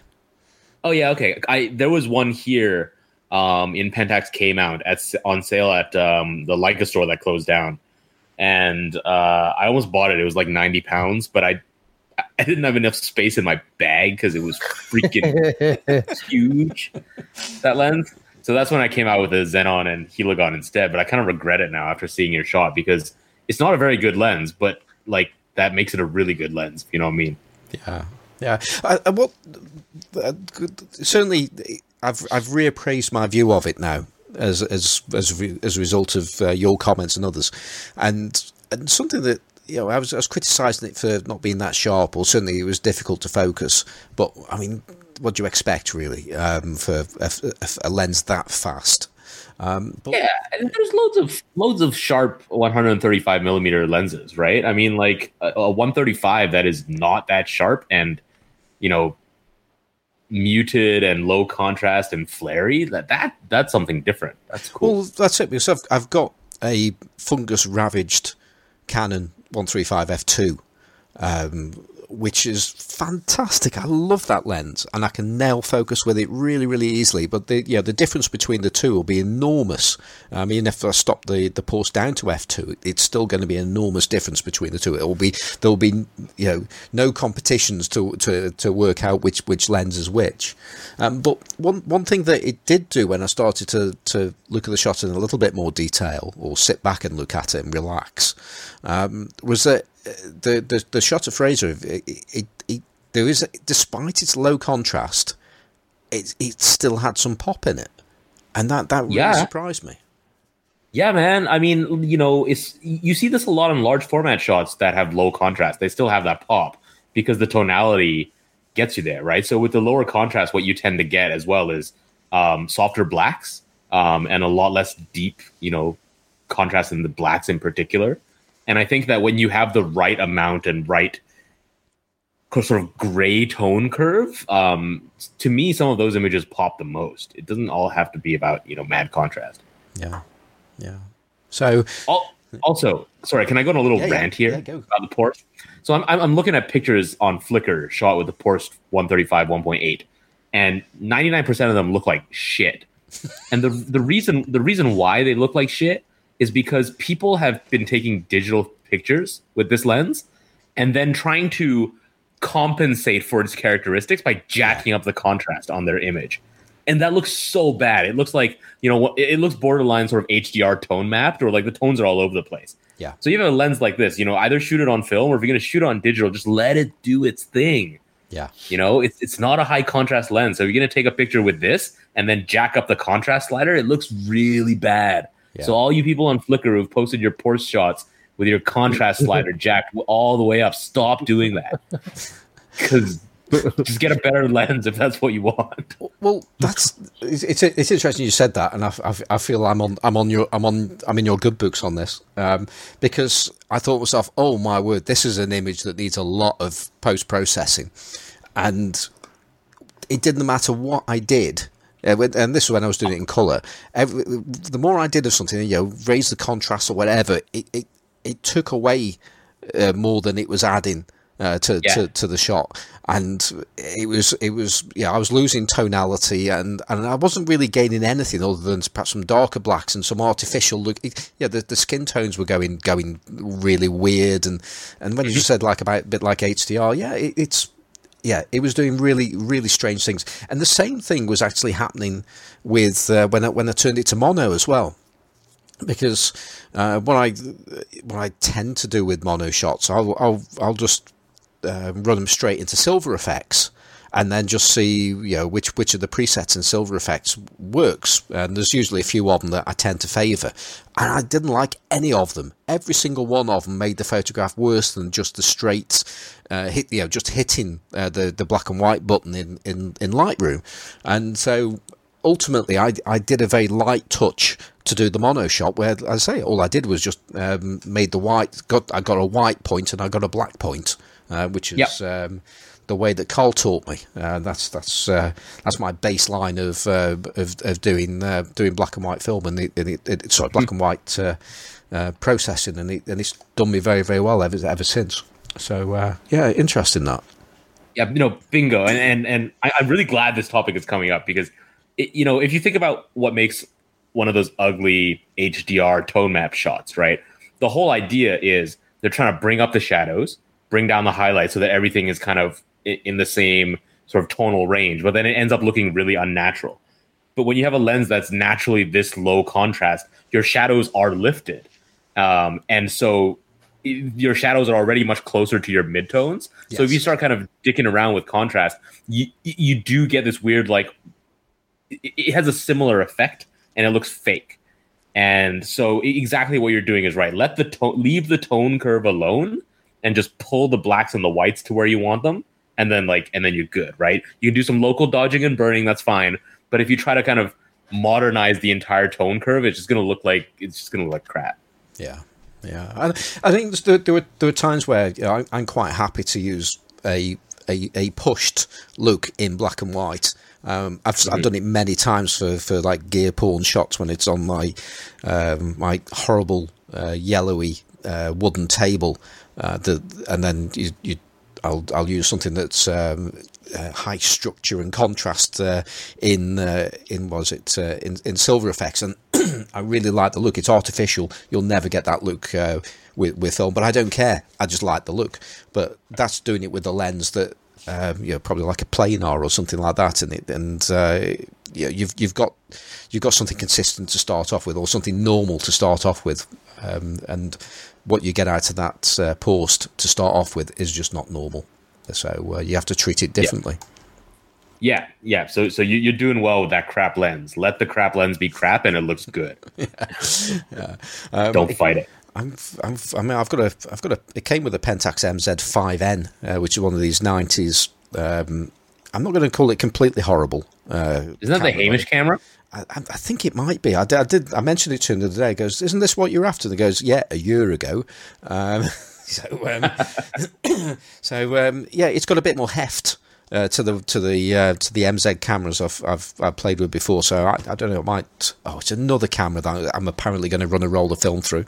Um, who knows? It it might happen. Um, okay, so uh, so that's the post. Uh, next lens, briefly talk about is a uh, it's an air ministry lens. Um, which is so it's a World War, I think they were World War Two lenses, um, Air Ministry, so uh, made for the British government uh, for the RAF, um, and it's uh, but it's made by um, Taylor Taylor Hobson because it's a uh, a Cooke lens, uh, twenty inch. Um, so that works out at 508 millimeters. Uh, so Lord. Per- Per- Perry was doing the maths there. Um, I thought I'd save you that one. Um, so 508 uh, millimeter f 4.5. Um, Jeez. yeah, it, it's um, it's it's properly heavy as you as you might imagine, um, and I I think that might it's it's the the image circle it projects is enormous. Um, I you know I'm I'm sure it'll it'll cover uh, ten by eight. You know, without any kind of sweat whatsoever. Uh, so I've done done the uh, the good old uh, hold it against a, a, a wall and let the light shine through it and uh, see what image it projects. And it's it's I've never seen an image projected that large before. Uh, it was it was great. Wait, is that one of those big ass brass lenses? No, it's black. You- Oh, it's black. oh yeah, you you like it even more now, don't you? Well, I don't know. The, the Taylor Hobson brass lenses are pretty sweet. So I mean, that, that might be an exception there. I mean, I'm, I'm I'm sure if you use it long enough, you get the brass coming through on it. Ooh, black paint. Yeah, yeah, exactly, exactly. Yeah, black and brass, not black and black and chrome. Um, so uh, I haven't a clue what I'm going to do with that. It, it needs a good service, um, but Dude, adapt it to your Sony and go birding. oh man, can you imagine the adapter I'd need for that? Oh my word!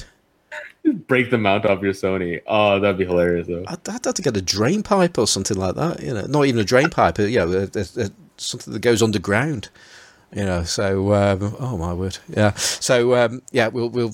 I don't know. I might have to have a go at doing something with that now. Um, at, at least just to give it a go, at least anyway. Um, so awesome. anyway, uh, two two more uh, things uh, that uh, to talk about. Uh, one of which is um, I picked up an FT2 uh, camera. I don't know if that's KMZ or KMZ. Uh, I, I, I, I guess they made it. Um, but Johnny knows something about those, don't you, Johnny? Which one is it now? FT2. Oh yeah, yeah, yeah. The Tokarev. That's it. I couldn't remember the name of it. And It is called the FT2. yeah, So you you call it right.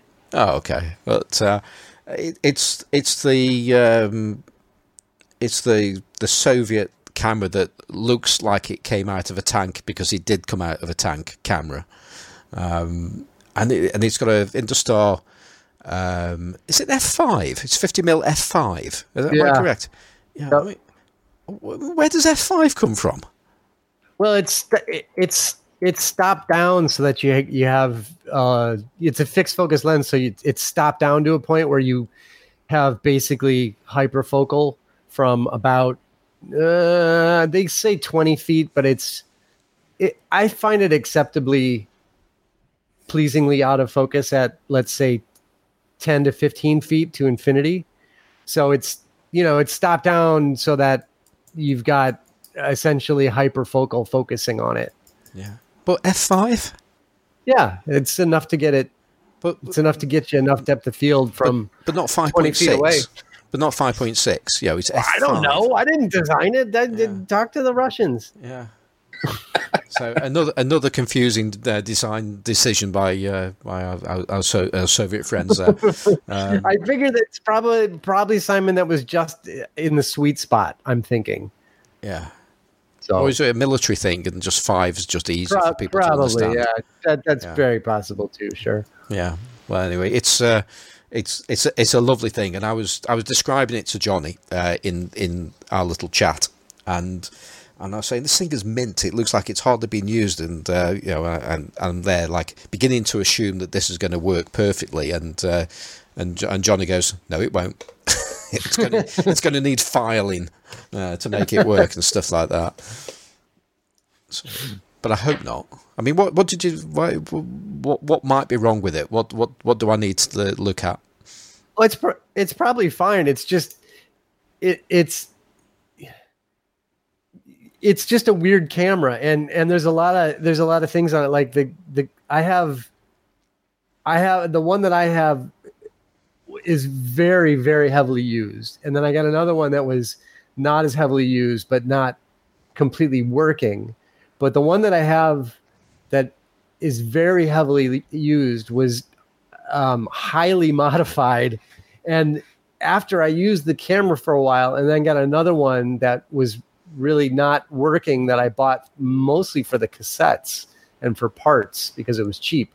I realized that the person who owned the one that I had used the hell out of it because they they burnished off all of the uh, spots where the film gets scratched um, and they had done some light sealing on it. I had to do some more um, because they they famously leak light in a couple of spots. Um, but there's a lot of areas where the film rolls through the camera where it can get scratched, and the film magazines, the the cassettes, they tend to scratch the film too. So they just they require a lot of uh, fine tuning, shall we say? Yeah. Um, to get them to work and not be kind of scratching up film and stuff um, and leaking light. So I'm I'm sure it will work. It's just it probably will need a, a lot of tweaking to be, uh, let's say, you know, um, reliably usable yeah. without marring the film and leaking light and stuff. Yeah. Well, one of one of the things that surprised me about it was how small it is. Yes, uh, because I've seen lots of photographs of these, and I just you don't appreciate just how small they are with it because they look like they should be a lot larger. Yeah, yeah, this is true. Yeah, I think one of the re- well, one of the main reasons why they they're smaller than you think that they should be is is the fact that and you've already alluded to it there with the film cartridges um, that you you cannot put a standard roll of film in into it. It just simply won't fit. Um, right. So you you have to um, load uh, the, the, the cartridges that, that come with it. And if you don't have the, or the cassettes, if you don't have the cassettes with one of these cameras, you're in you're you're in a bit of trouble. Uh, yeah, yeah. I, I was gonna say Simon that I mean your next uh, 3D printing adventure no, I'm serious. Yeah, well, you're, you not, you're, not, you're not the first person to mention that to me. No, because enough. the cassettes. I mean, if you go to try to buy the cassettes, are almost impossible to find. And I mean, literally, I bought a second camera that I knew was not working, but it had the two cassettes. I mean, I spent over a hundred dollars on the camera to get the cassettes because to get a, a second pair of cassettes for that camera is a really big deal um, because that way you could actually change you know, you could actually carry extra film with you. Yeah. To, to shoot in the camera. So, um, so it's kind of a really, really big deal. And people have uh, 3D printed the cassettes, but um, I know Vlad on USSR uh, cameras. Um, there was a discussion about that for a while, and I think somebody was messing around with 3D printing them. Um, but it was not like they ever did it as anything more than a personal or maybe hey mate i'll make you one of those but they certainly weren't selling them. Yeah. so you you could like own the market for tokarev ft2 cassettes simon and that would be brilliant because they're really hard to find. Yeah i was i was chatting to steve lloyd of chroma camera uh, uh, having this exact conversation um, but looking at them i mean they're made of very thin steel yes. um, and the, the yes, you can print things pretty thin in plastic, uh, but you print thin plastic and then you, you don't really have any strength and you certainly don't have any yeah. um, light tightness. Now you could argue you could do something about it, or actually you just live with a compromise and you and you just change the things in a dart bag, um, and then it doesn't really matter if the cartridges aren't light tight.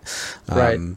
But it's it, it looks a challenge and it looks like something that you would make and it'd be just really easy to break. Um, yeah, that, that will be the thing. But I, I, think when when the, when the time comes and I've got a bit of time, I, I, probably will have a look at it just just to give it a go at least. Anyway. Yeah. Well, and and a key a key element of those cassettes is that they're felt lined. Yeah. So the the felt so you'd have to get like and I've I've found that stuff you can buy like the adhesive, you know, felt stuff that you can cut to size. Um, so the the you know the felt lining would help with the light tightness. I don't. It might help a little bit with the rigidity as well. Yeah, Um, it's but it would also take away from the you know how much you can physically how much film you could actually physically fit in the thing as well. Yeah, a little bit. Um, so I mean, you- you can't really load more than. Um, well, you can get most of it. So when I've loaded them, I've just transferred film off of a 35 millimeter, you know, factory loaded spool onto the Tokarev, and it takes just about a full 36 exposure roll, uh, maybe a little bit, a little bit less. Um, so, but I mean, it's you know, that's that's with in the you know the, the the factory stock cartridges that have felt lining on them on the inside already. Um, the take up spools I think are would probably be a little bit easier because they're almost standard 35 millimeter take up spools. They're close, but not quite.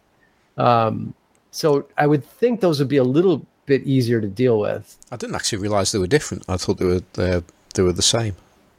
No, they're they're different than 35 millimeter spools. No, no, Because- no. I mean, just the, the two the two cassettes that come with it. I thought they were identical, and you just Oh, they are. Oh, right, Yeah. okay, yeah, Yeah, they are. But I'm talking about like a standard, like in other words, a cassette from a standard 35 millimeter. Like if you were to take a roll of film and pop Yeah. the take up Yeah, spool out, right? yeah. They, they they're not standard that way. yeah. But they're yeah, they're a matching pair though. They're they're standard for the camera. Yeah, well, I, I will. Well, I may uh, take take a look at that. I mean, I'm I'm, I'm currently uh, you know, designing things for, for cameras and 3D lens caps and all the 3D printed lens caps and things is, is, is all I'm doing at the moment, it seems. And uh, I'm just about to start some work, um, some more work, I should say, on uh, doing more inserts for Hamish Gill's uh, uh, Pixl-latr uh, camera. And so uh, it looks like the next the next thing I'm going to do uh, for that, because I've already done mounted, a mounted slide holder for it uh, for help Yeah. with digitizing mounted slides. Um, I'm going to have a go at. In fact, there's a there's been a poll. Um, and, the, and and winning the poll at the moment is probably the hardest thing to do. Um, so thank you everybody, um, and that's to come up with some kind of uh, insert to do uh, sprocketless film and uh, I've got some ideas on that, so I'm going to start working on that tomorrow. Although um, I, I can't see a way of completely um, having all of the sprocketless film exposed or be able to be seen. Um, because you've got to be able to hold the stuff flat, so something has to hold it down. So uh, the only way I can see of doing that is actually putting it into some kind of uh, almost like a tray, um, and then a, a, you know, like a groove or something like that. They'll just keep it in one place.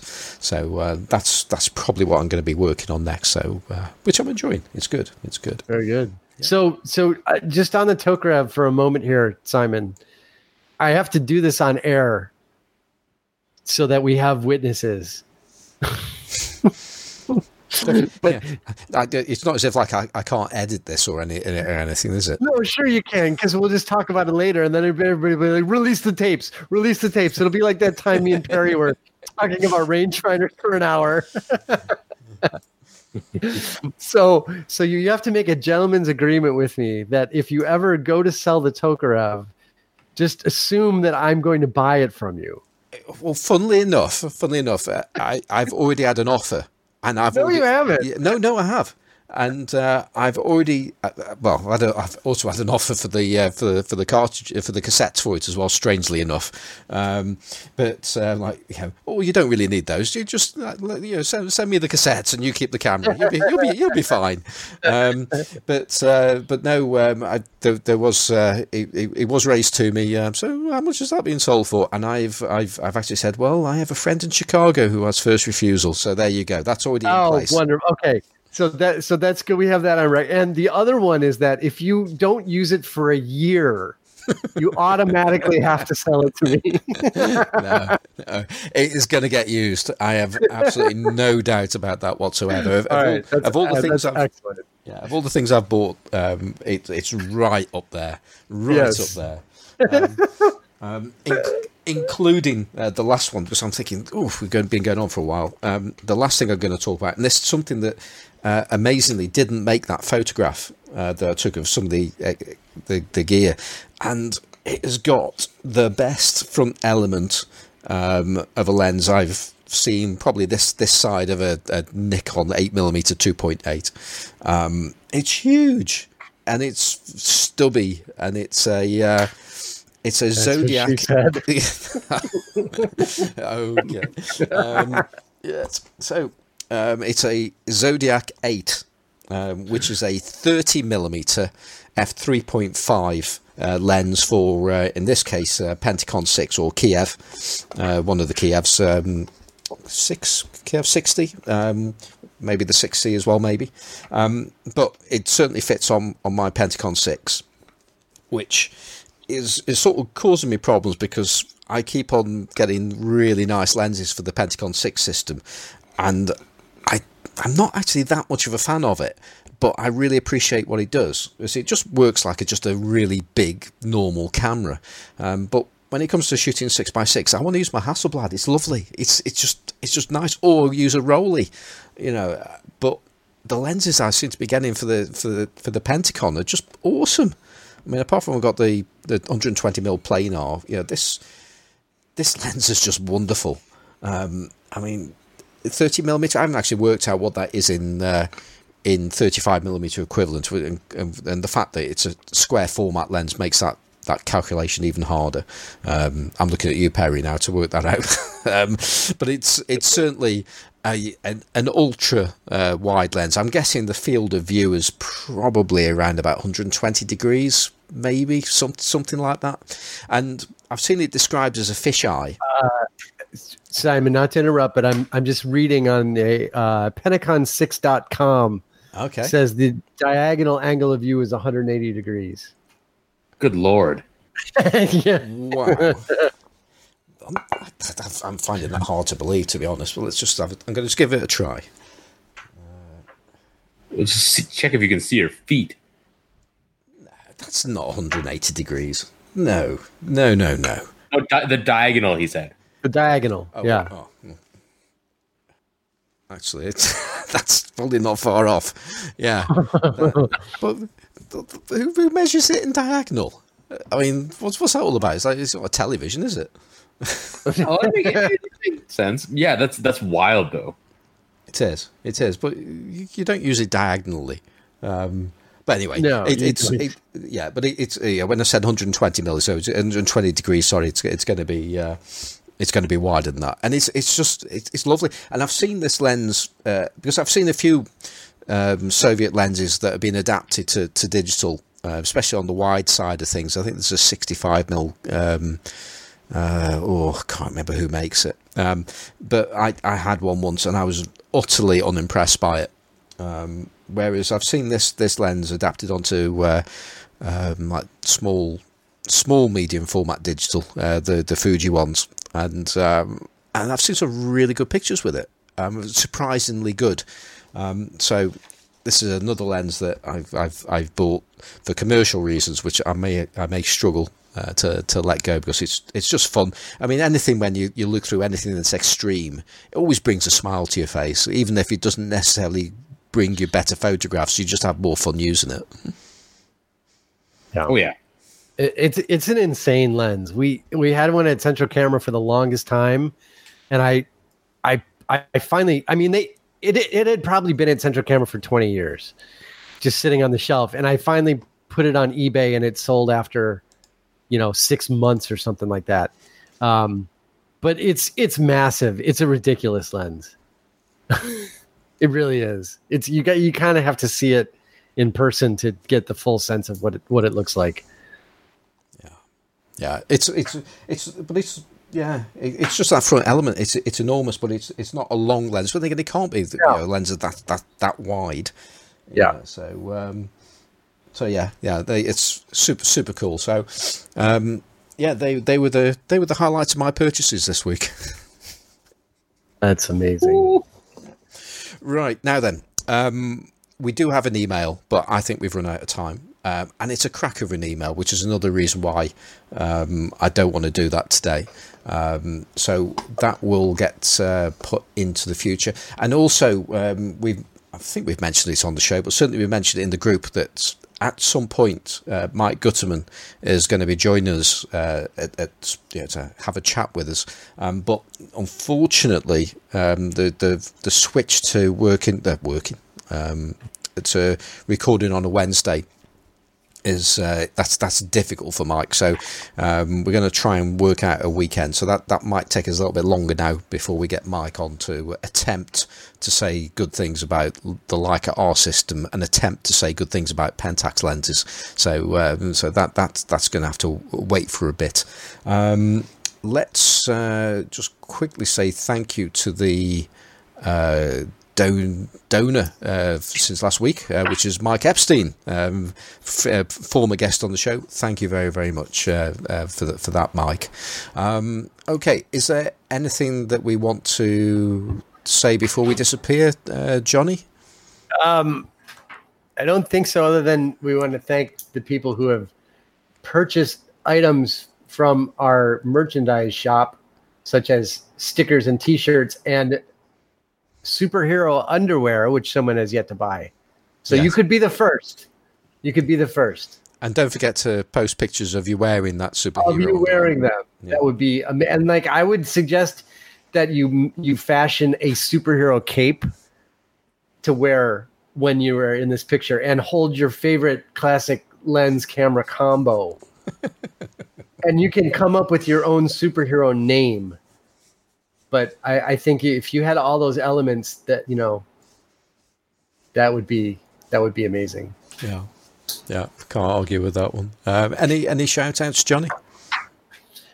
Um, not that I am recalling off the top of my head, other than um, a big thank you to the kind people who have sent me things this week that we have talked about previously. Thank, Yeah. thank you so much. Yeah. Um, how about you, Perry? Any shout outs? Uh, no, no shout outs for me this week.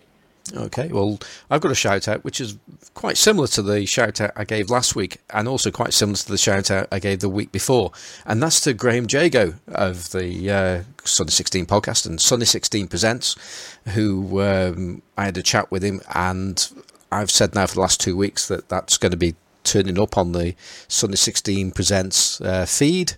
And it still hasn't. still hasn't got round to it. So I, I don't know if this was deliberate.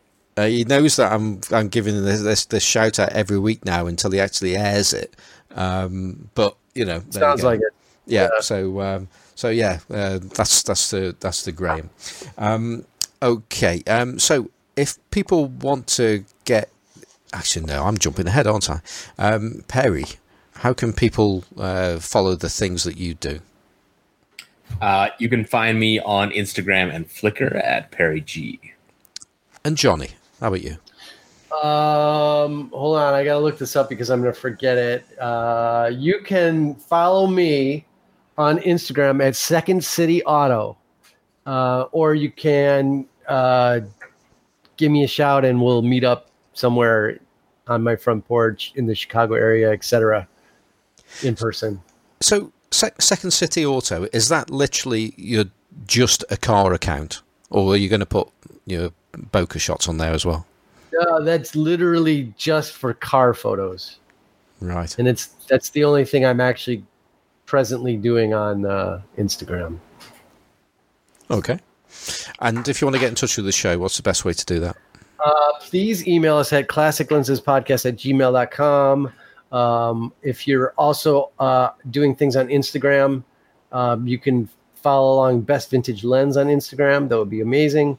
Um, of course, uh, if you need to buy some superhero like a lever winder underpants, you can do that at uh, Classic Lenses Podcast.